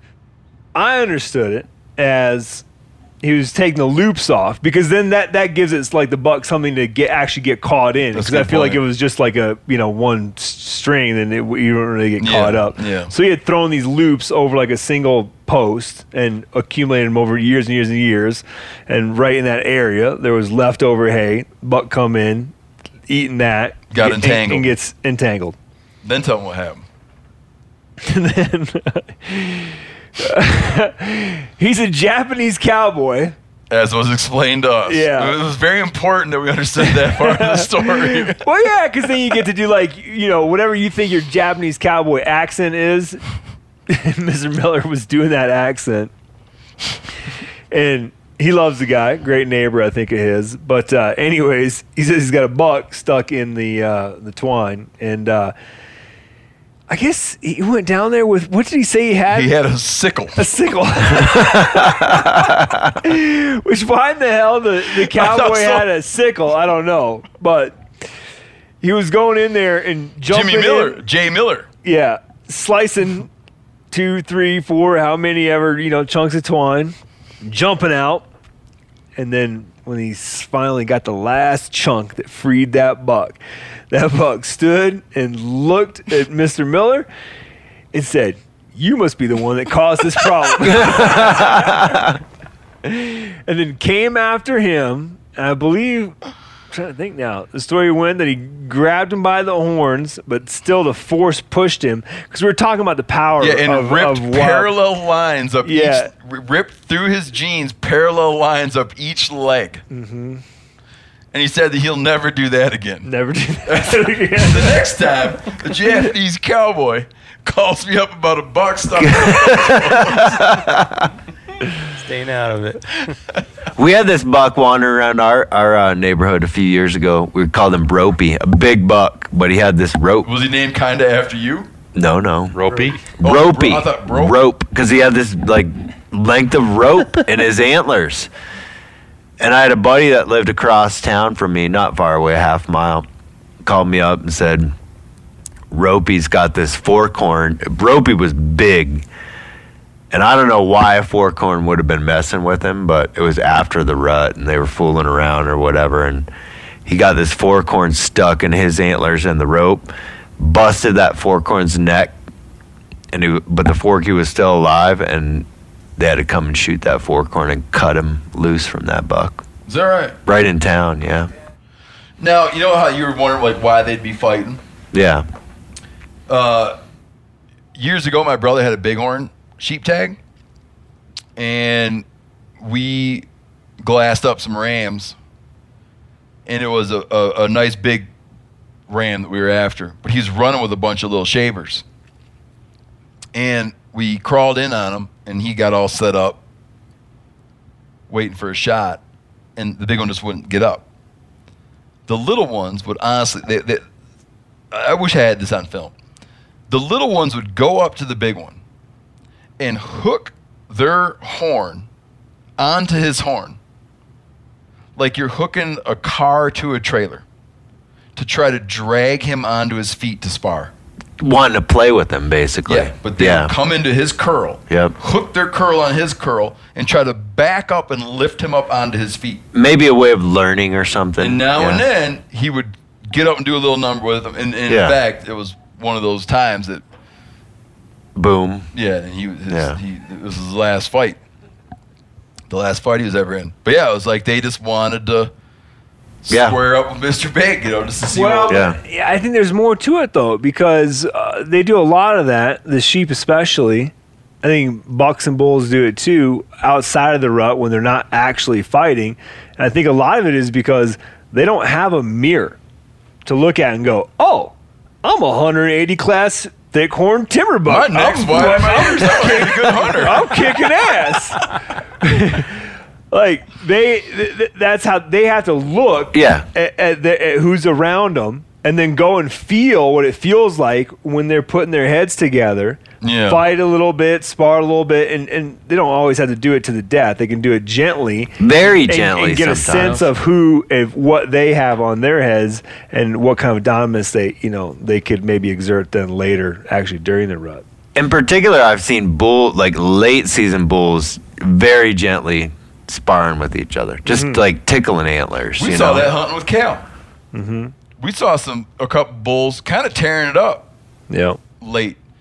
Now I, I read I never looked into this to see the validity of this, but I remember reading something to the effect of that oftentimes a big buck will spend a lot of time with bucks outside of his age class, and someone was was was postulating that it was uh, it alleviated some stress.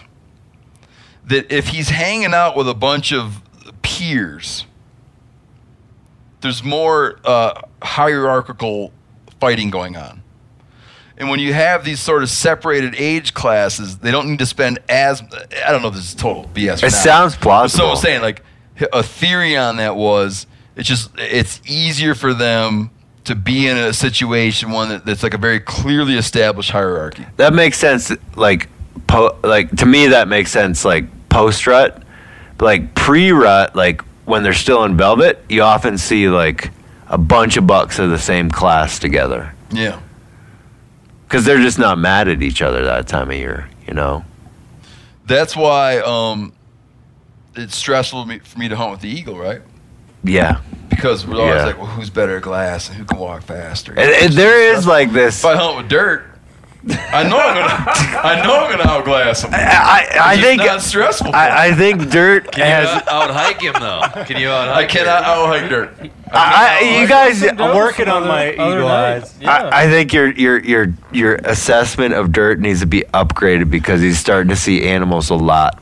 I feel like Yeah. Dirt is getting good. yes. Better, not good.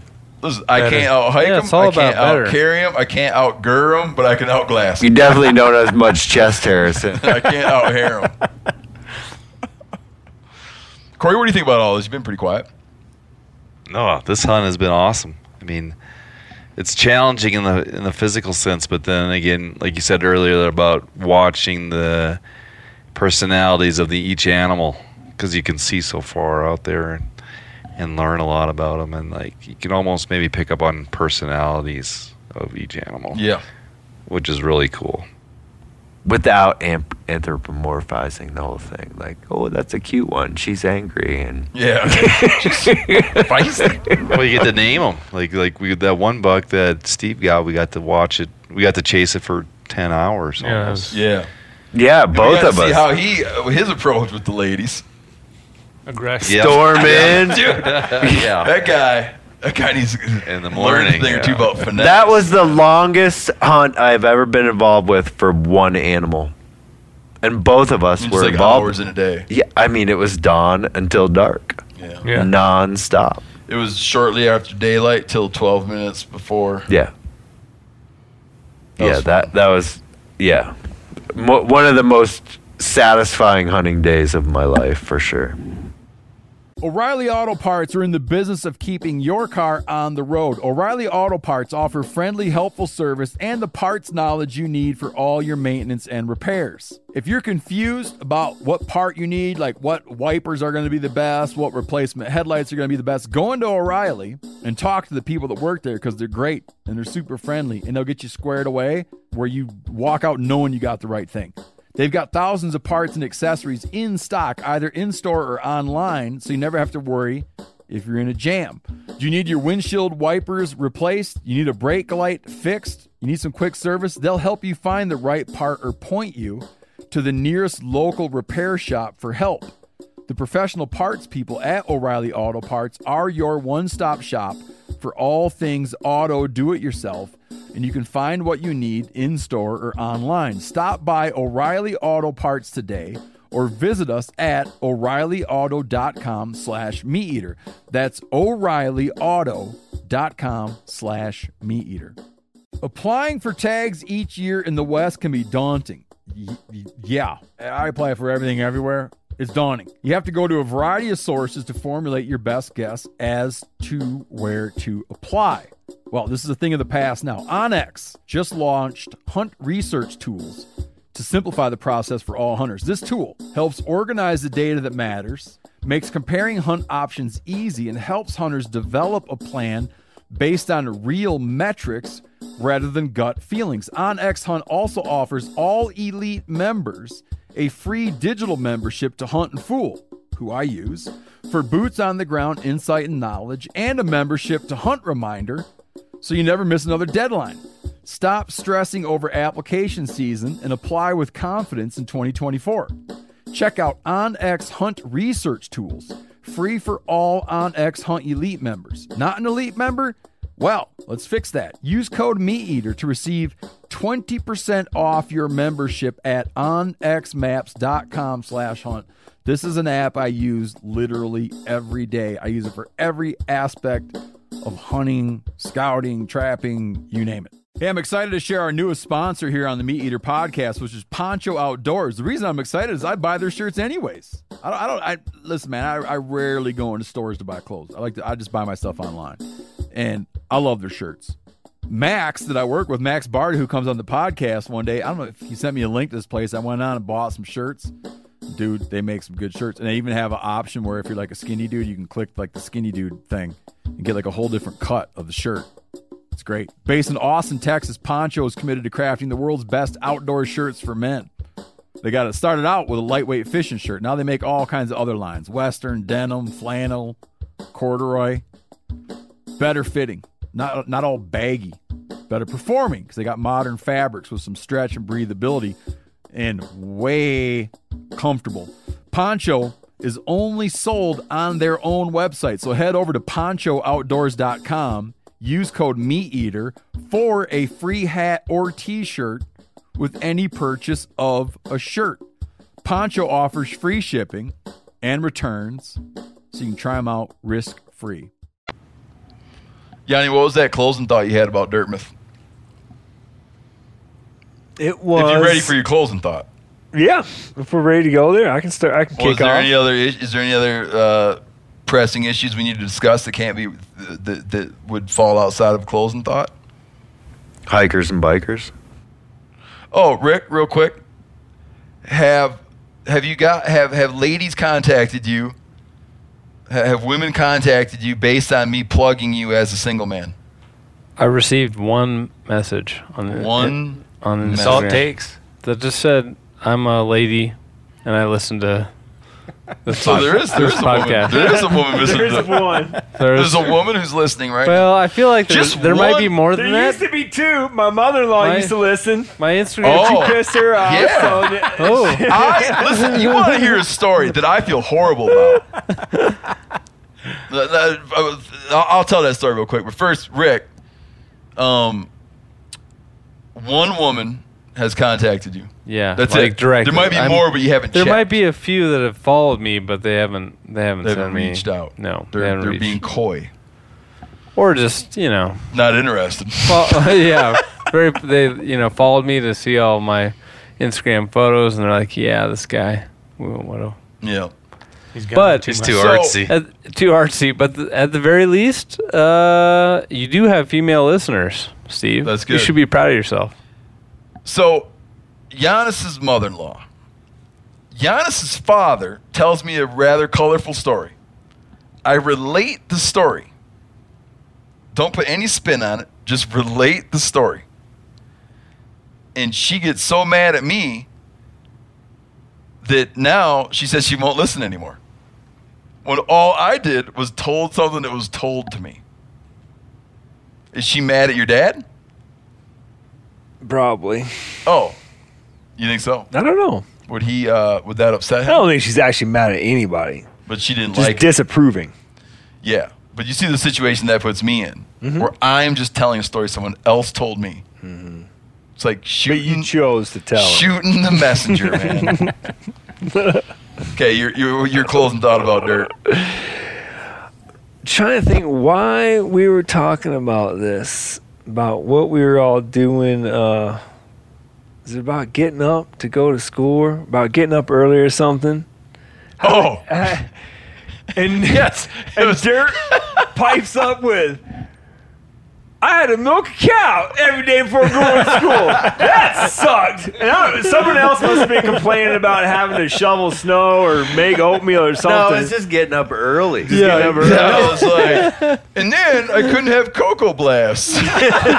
Dirt's like, I had to get up and milk a cow. No, we were getting nostalgia about uh, our moms and how they would prepare the morning. And Oh, well, always wake us up in the morning. yeah, Yeah, that's what I was talking Oh, about. Yeah. that's right. Yeah. yeah. Everybody else is getting warm milk and tea. Dirt had to just get kicked out of bed to go milk the cow. and I thought to myself, you know what? I do not have another peer that I can certainly think of quickly that can say that as a child they were milking the cow before they went to school every day. Well, my friend Farley had to milk a whole shitload Yeah, of them, but that was a family business, so it's different. We got on rolling cars today, and Dirt's like, "Yeah, my brother rolled a car twice. Both times he was racing me." Uh, both regretful moments, but So that's all you got? yeah, I just think that that kind of adds for the people that are following along. No, I don't li- mean it's listen, not a good- I don't to mean it all was of our bad. I just- podcasts. It is like it adds a nice uh, little layer Of of, character to dirt. You know, you kind of you know know where you came from. Um, yeah, Yeah, I didn't mean, to, my- I didn't, that no, I didn't mean to closing think that it wasn't enough. I just didn't know if you, you know, if you had a little more you needed to Mm-mm. get out. Korey?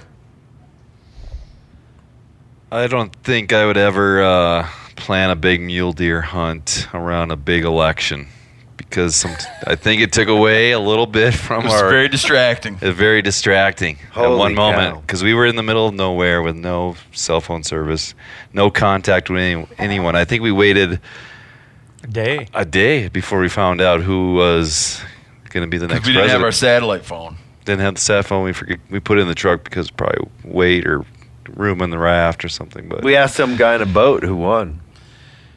Now, I had that happen during Bush Gore where we put off a trip for the election.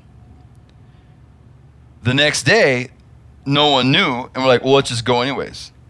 We went then did a float trip for four days, came out, well, who won? They still don't know. Yeah, another another popular vote winner loser. Yeah, exactly. Pop, popular vote, electoral vote. Yeah, it was. It was like it was like so. Um, yeah, it's hard to. it was an odd it was just the, the, way de- to camp, like not the knowing. delivery was No, and It I was just weird. I think all, unexpected. all- They're like, yeah, like, like. So who's Eh, president? no, of and- the we're United not- States of no, and America? we're Who is not- our leader? we're while not a group of people that that doesn't care. I think all of us, in our own way, are politically engaged and very much care about the process and the outcome. And to like sit sit up and be uh, glassing for for deer was both uh, satisfying and Yeah. disconcerting. Like it was a strange combination of like, thank God I'm not watching the pundits like give me the play by play. Like at the time I was like, oh, this kind of feels good that I'm like kind of removed from the process. But then once the process was over and I knew people knew, I was like, oh my God, I can't believe I don't know what the outcome is. Like, and, and then we we ultimately were interested and we found out via radio. That, And then there was a lot of uh, disbelief that. yeah, that- so s- I mean, And- this is yeah. my personal like uh, concluding thoughts, but we found out on radio, and Steve said Trump, Trump won, and uh, I was like, oh, uh, are you are you uh, s- screwing with me? You know, like like everybody in the nation. I think everyone in the whole country because it had been Yeah. so it had But- been but I'm pounded, on it had been I- pounded into your head that it was I'm- impossible. I'm on radio with with Steve, who's hearing this information via somebody else, you know, and it's like, ah, are you just messing with me, like? And no, but I really all day hoped that I was being messed with a little bit. You were upset. Uh, yeah, I was like, I felt ill, but I I did I I. But I cheered you up. No, I was happy. I was happy to f- get this news. Such in in uh, I felt ill, sort of hearing that news, but in a group of people with such diverse political feelings, Yeah. that are all rational and information based, and so I feel like there's still a very large uh, contingent of America that votes based on feeling, which I res- respect, but information and facts are really important to me. And I think one reason I uh, respect Steve so much, and we disagree politically slightly, I think we're on kind of two sides of the same coin. Um, but he's an information based human. It's like if there's facts that tell him to believe a certain way, uh, he looks at them and is like, okay, that's uh, I'm gonna engage with those facts. Like Yeah, yeah. and uh, and so to be with a gr- group of people that we could discuss uh, the Trump presidency with with uh, with facts and with openness and an understanding that everybody has a different feeling about a lot of different things. While we're waiting for a mule deer buck While to stand we're up waiting for a 300 mule deer away. buck was like a pretty. I, I, it was a good. It was a good. I think I would have been much less satisfied to watch this all unfold on CNN in my house by myself Gotcha. because we, we get we get pretty compartmentalized in our own little like uh, bubbles, and I think that people are talking about that. But you guys all, the, the, bu- the, the bubbleness is becoming a problem. it is definitely becoming a problem. Yeah. But my work uh, with this crew, just in general, I'm not a hunter. I have different political beliefs than than uh, than I, I think other people. My feelings about yoga are slightly different than other. But but we can all talk about this and like not get angry at each other. And I think it's man, if if the rest of America had our little deal going on, we wouldn't have such issues. It was interesting. Like we were huddled down, waiting for that buck to stand up, and, and the whole time Rick and I are just like talking about the election. Okay, I, all right. That was your concluding thought. Yeah. I loved it. Now I'm gonna I'm gonna build on that. Um, with a couple thoughts here. Now I, I want to preface these thoughts by saying that I made a conscious decision, a conscious decision a long time ago, that in my public facing comments, like in my, in my public facing viewpoints, I was not going to discuss. I don't discuss politics. I discuss politics just because it just, it just pisses too many people off. It just it just doesn't feel to me like it's constructive, um, and largely because I sit on I sit simultaneously on, on both sides of the fence. For instance, I support clean air and clean water, and also a robust military and capital punishment. So, like, I don't have a lot of use for conservative and liberal because I'm um, I'm an issues person. Each I, I look at each issue independently, and I don't look toward what is the the particular platform of a party or like how can I align myself? Like oh since I'm conservative I must have this opinion. Or let me go check. Let me make a phone call to find out what my opinion is because all I know is that I'm conservative. So I don't have that approach. Um but anyway I, I try to avoid politics except I do talk about politics when it has to do with issues of wildlife, conservation, wildlife management, hunting, fishing, how, how the political atmosphere is affecting, you know, uh, our public lands. yeah, public lands, our lives as, as hunters and fishermen. So that's something I'm comfortable talking about. Um, now, I'm, I'm going to do that. I'm going to talk about something that's going on now and the election in terms of something that I am comfortable discussing in politics, which is public lands issue. Now, some of you may have heard that Donald Trump won the presidency. At this point right now, this is something that doesn't happen very often. But at this point right now, we have one political party.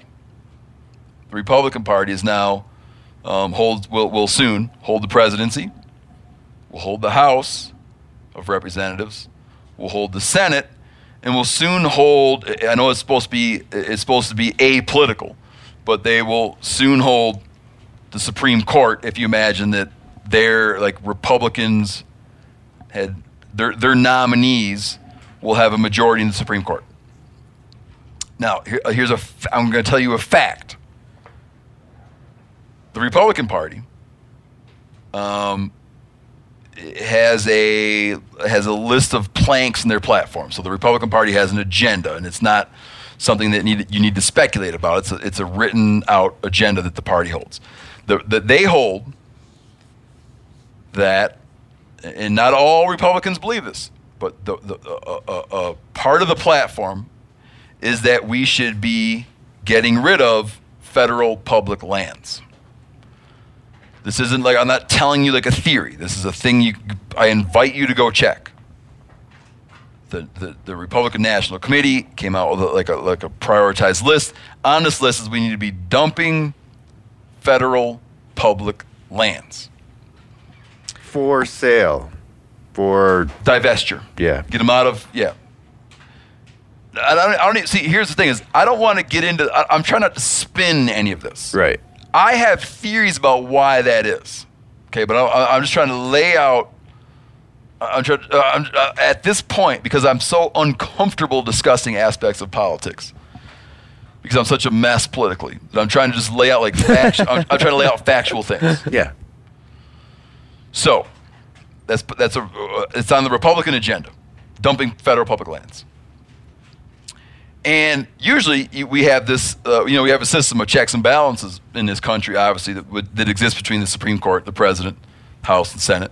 Um, and we also have a, a different sort of checks and balances, which comes about where we have two political parties that that um, are on different sides of the aisle, and they kind of battle shit out all the time, and that and that allows things to move slowly.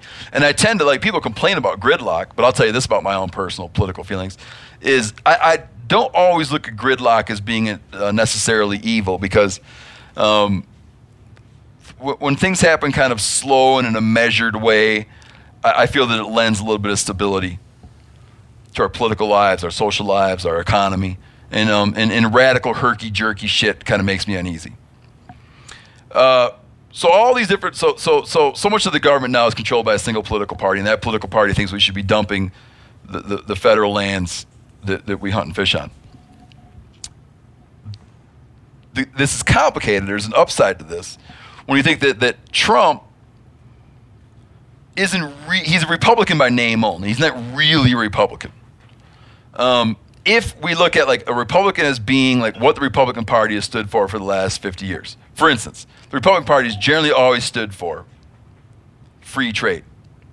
Um, Trump sees a lot of value in protectionism. Okay, so he's at odds with his party in that he has one view of he, he has one view that like free trade there's some good parts to it, but free trade has also cost us a lot of manufacturing jobs and other things and allowed, you know, cheap imports to be dumped into our economy and throw our economy off. So he, he, he, he, he departs from the party line on free trade. Um, the Republican Party has always stood for, promoted a, a very slippery term, but like traditional family values. Um, I think if you look at uh, Trump's personal life, some of his articulated opinions, I don't think that he really ascribes to what we might call like traditional family values. So he kind of parts from that there. Very conservative traditional Yeah. family values. Yeah. Yeah, Um, any religious conception of family Yeah. values. Now, Republicans have generally, over the years, stood for um, containment of the Soviet Union, which transitioned into containment of Russia. Trump is open to finding common ground with Russia and finding ways in which we might work with Russia instead of in opposition to them. I'm, Rick, don't shake your head. I'm, I'm trying to lay out an unbiased, just things that No, the I'm, man no, has I'm, said. I'm agreeing with you. I just freaking it makes Okay, d- d- it makes my no one cares. brain hurt. because we're not talking about politics right now. I'm setting up something that I want to talk about, which No, is you're lands. you're right. You're right. Okay. No, I'm agreeing with you, but I just my brain explodes thinking about Trump. Now, please, Rick, stop. I'm going to cut. Yanni, I'm going to have you unplug his thing. Your brain explodes too. We're not talking about politics. I know. I'm laying some groundwork. No, you're talking unplug about- his thing, Trump diverging from the Republican Party. which is a thing that is is like It's no a- one would disagree no, with that. I agree, and So, my, my brain continue. explodes with it. Oh, okay. bit. That's all. Um, Rick, you got me all messed up. I'm trying to do something No, very you're delicately. doing you're I'm doing try- good. You're I'm doing trying to do something very delicately. I think you're doing. now You're on target. jump man. ahead. Thursday, January 21st, 2016. I was sitting in Nevada, about 40 yards away from Donald Trump. When he said, What did he say, Janis? You were sitting right next to me. What did he say about public lands? He wasn't going to sell them off. Not interested in getting rid of public lands. I'm not going to get rid of your public lands. Did you hear him? He did say He that. He said it to me Yeah. and Yanni and hundreds of other people. I heard him with my own two ears and saw him with his own two eyes say it. Now, the man is going to be under intense pressure to uphold at once a, a number of campaign promises that he has made. Some of them have been described as outlandish, whatever. I don't, I don't want to get that right now.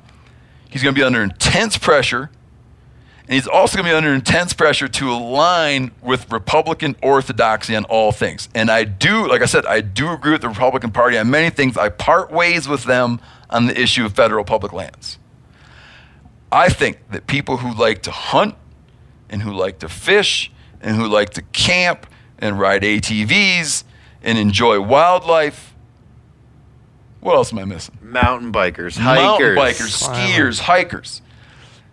Those of us, Amer- uh, those Americans who recreate and and spend their time and spend their money and find their passion on public lands, Donald Trump's sons. you need to just you need to, and I'm not. s- You need to to to say, listen. Stephen Yanni heard you say that. Yep. stay true to that, please. Because entering into a realm where things get turned upside down and people's attentions get ban- abandoned and you make all kinds of compromises, I just hope And where did we hunt all week?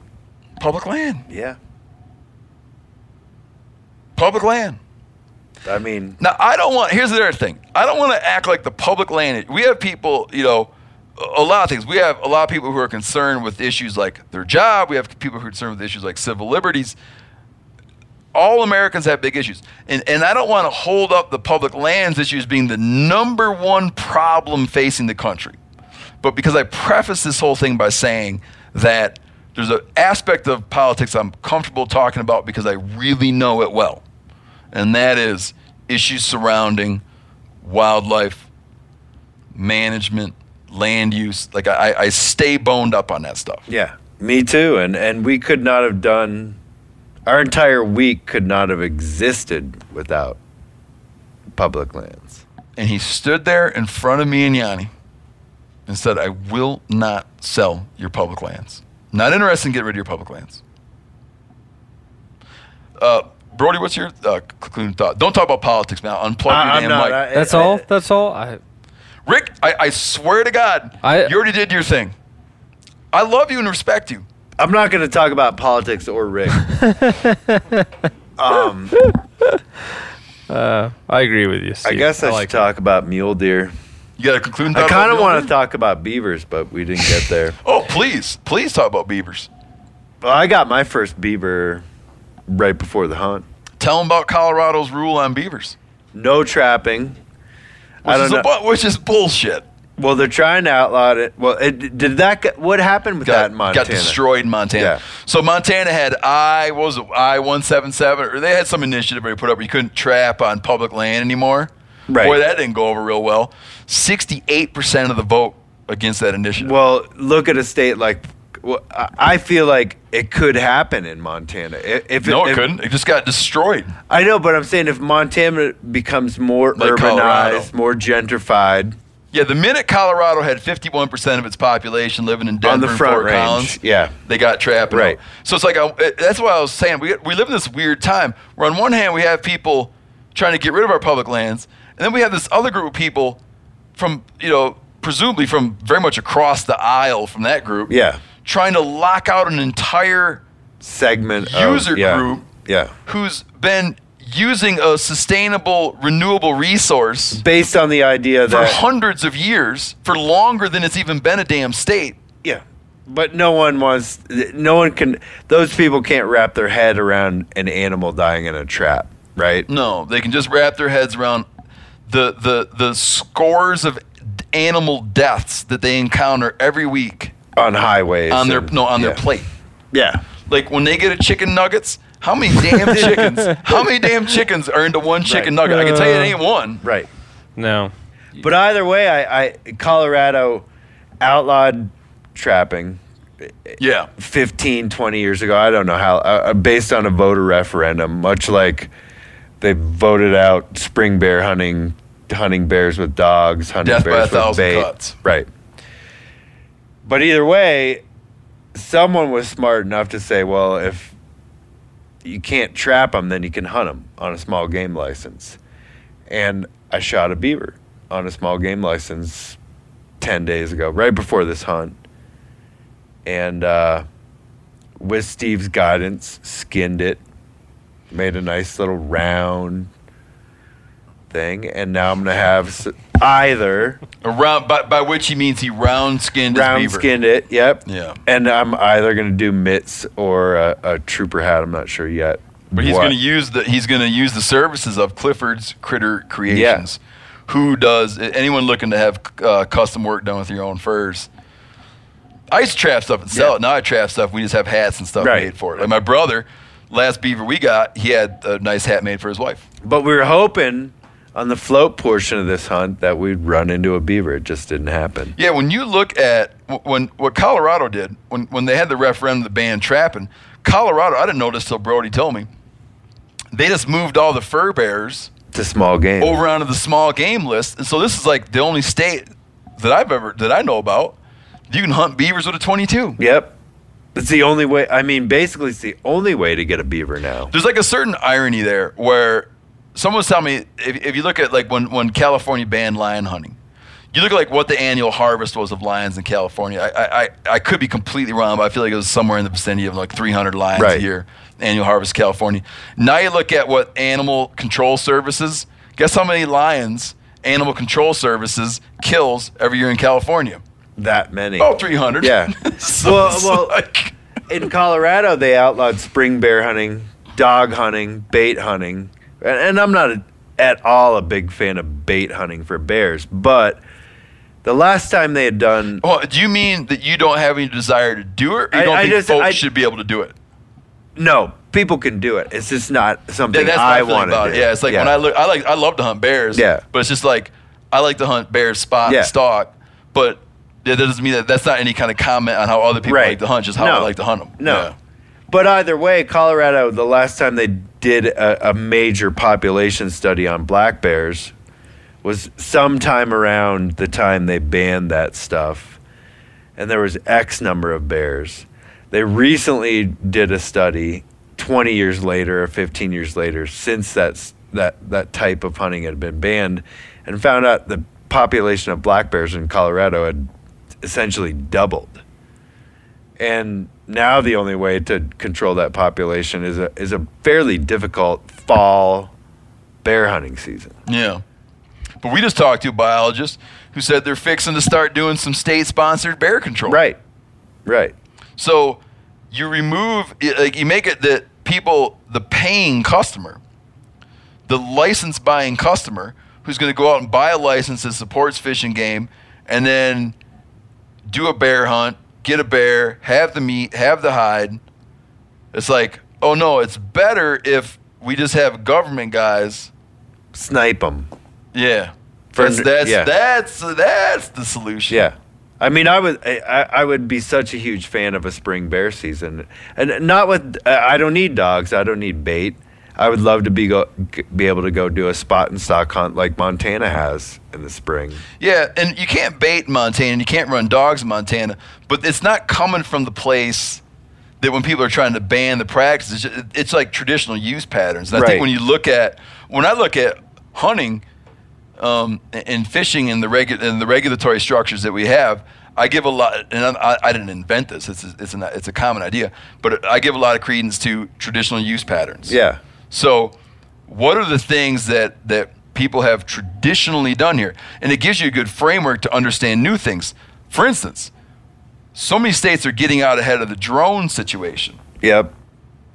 And it's so easy to ban drones now for the use of hunting. And I, I what, what 13 states, almost every state where you'd even have where you have open enough country that it would even Typical matter. Typical Western hunting states. Have all banned the use of drones Yeah. in hunting. Why was it easy to do that? It's not a traditional use practice. Yeah. There's no resistance. In fact, hunters are the most vocal Yep. proponents of getting out ahead of the drone situation and banning the use of drones in hunting. So there is like a real, uh, there's a reverence toward traditional use practices.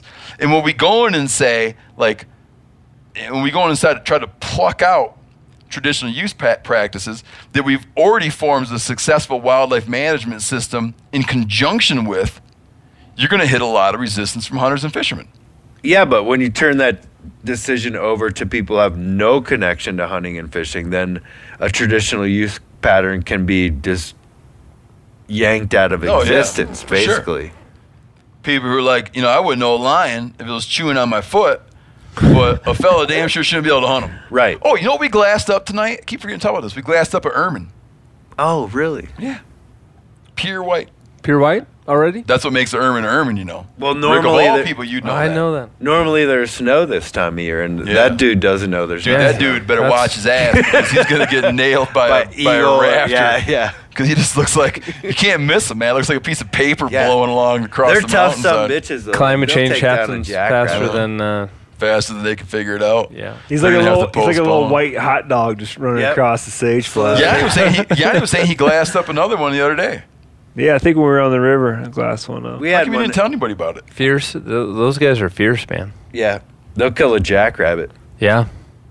We had one hanging out in our yard last year. Oh man. Oh, did, what, but your concluding thought, I kind of hijacked your concluding thought. No, that that was that was basically it. Other than you know, Oh, Glenn. Hmm. thank, thanks to Rick and Garret for just hanging tough with me the last few days. Yep. Tough old coots. Yep. Rick likes those midnight, uh, not midnight, he likes those late night um, Midnight hiker. man. Yeah. He says, he says he enjoys it. You know, actually, I'm. I really, part of me does not like them. Especially early on when I started doing this, it's like, oh, it's dark. We should go home now. Yeah. I felt and like now, it- now I'm like, oh, this is awesome. We don't know where, midnight we, we don't know where we're going. I felt like And there's probably some cliffs we're gonna encounter, and everybody's headlamps are gonna be terrible ex- except mine. So they're gonna be like, Rick, hey, come over here. Like Need some light. I No, felt Dirt, like- Myth, he just, Dirt Myth throws a pebble down Yeah. and it counts how long it takes to hit, and then he decides if he can jump or not. the best one, and I think uh, somebody's somebody's phrase that uh, uh, what was it, Brody? Something about the path of least no, resistance. I, I like the to path- say the path of least resistance is often the hardest way to go. I think that's a really, Yeah. really good metaphor for life. Like you think, oh, drainage. We don't have to climb any hills. We'll just Until be- you get to a Well, waterfall. yeah, until 30 you get like a thirty foot wa- waterfall and you're just stuck there and you're like, huh. Now Oh. I'll be climbing a yeah, hill now to we get got around to this do bitch. s- some effort. So there is this sense that you, there's no there's no free lunch. You got to put in you got to put in your time. You got to put in your effort. I'm just gonna go down that hill. I want you to know, in that drainage, I was not caught by surprise by all those. No, I've Falls. I've walked down those No, things but y- many times. But I before. do like the The your- severity of 'em caught Your me op- surprise. optimism of like, oh yeah, let's pass backpacks down this little short waterfall hop that we can all climb down, and then you're like, oh, this next one's good. And then you look at it, you start climbing down it, and you're When like, you walk up to the edge, oh, there's just okay, maybe blackness. maybe Yeah. not. Scary. I got a little ahead of myself. yeah, We made it out fine. yeah. Um, dirt. Life's good when you're sweating outside, seeing country. Well put. This man is a poet. This man A is hairy poet. A hairy. I wish we had a, a website to post the that Starbucks photo. Can we? Oh, no, Can I'll we put put that that up. on the? Yeah, me and Dirt Myth hitting Starbucks. Yeah. Sweating.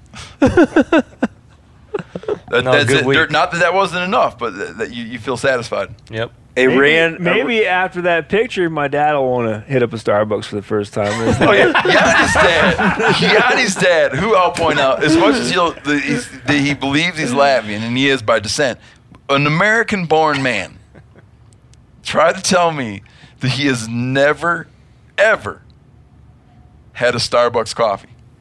Folgers man, or what is he? Not even that he's tried to avoid it. He just says that it's just never happened. I don't know if that's really possible because I feel like you'll say to some dude like, "Oh hey, can you grab me a coffee?" and But- it'll be that kind. the thing is, is that my dad's not. He, he hasn't ever been much of a coffee drinker, and I think that the the way that we consume coffee, like our generation, how often we're like, "Get me a coffee. Yeah, Let's yeah. go to the coffee shop." Like my dad, if you like, he would look at that and be like. That's seven hundred fifty dollars annually that I can instead be putting here. Like you're an idiot for going to spend Yeah, that kind of money on cups of coffee and white, you know, cups. And in a way, he's right. So I think that's kind of how he's gotten out of it. It's it, it- So you believe him when he says that? yeah, Well, he's damn sure had some now. yeah, Those Vias. which we love. That's something we should discuss sometime. Is how Via is the way to go for backpack coffee. Backpack Uh, coffee. Rick, to- did you do one? Did you get a concluder? Yeah. Oh yeah. I had the whole Trump Oh yeah. yeah, yeah. Do you want me to go on? I got would- a chore. would, man. I got I'll a just chore. keep- I I'll got a just chore for you, Rick. on. No, I got All a chore for you, Rick, and we'll check back in. Okay. I want to find a word or a phrase to explain this. And This, this is this little bit. the, you can come up with it All right. when you know when you try to like gauge someone's judgment, right? So you get You're to know, try- yeah, you get to know someone, You're trying to figure out. and then over time you're like, yeah, this is like a re- very reliable Yeah. figure. yeah.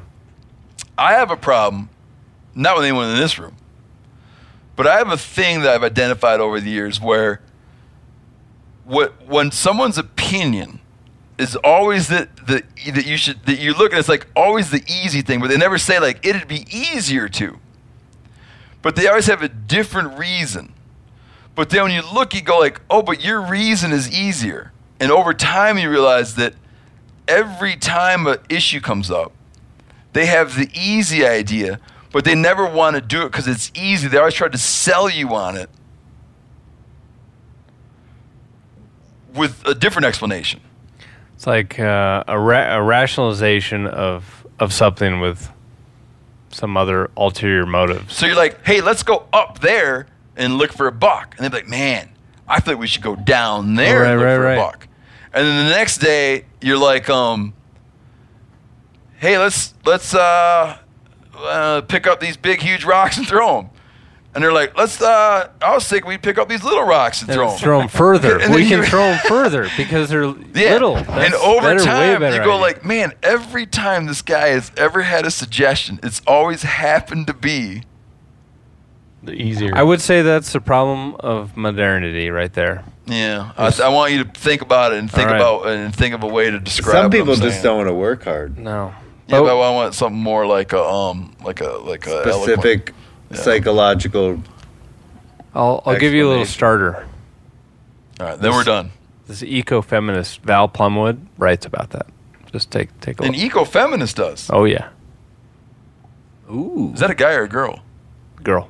I was gonna say you can't be a bro ecofeminist. Uh, you ca- yeah. I Well, you am. could. I am. You know. All right, With that, tune in next time.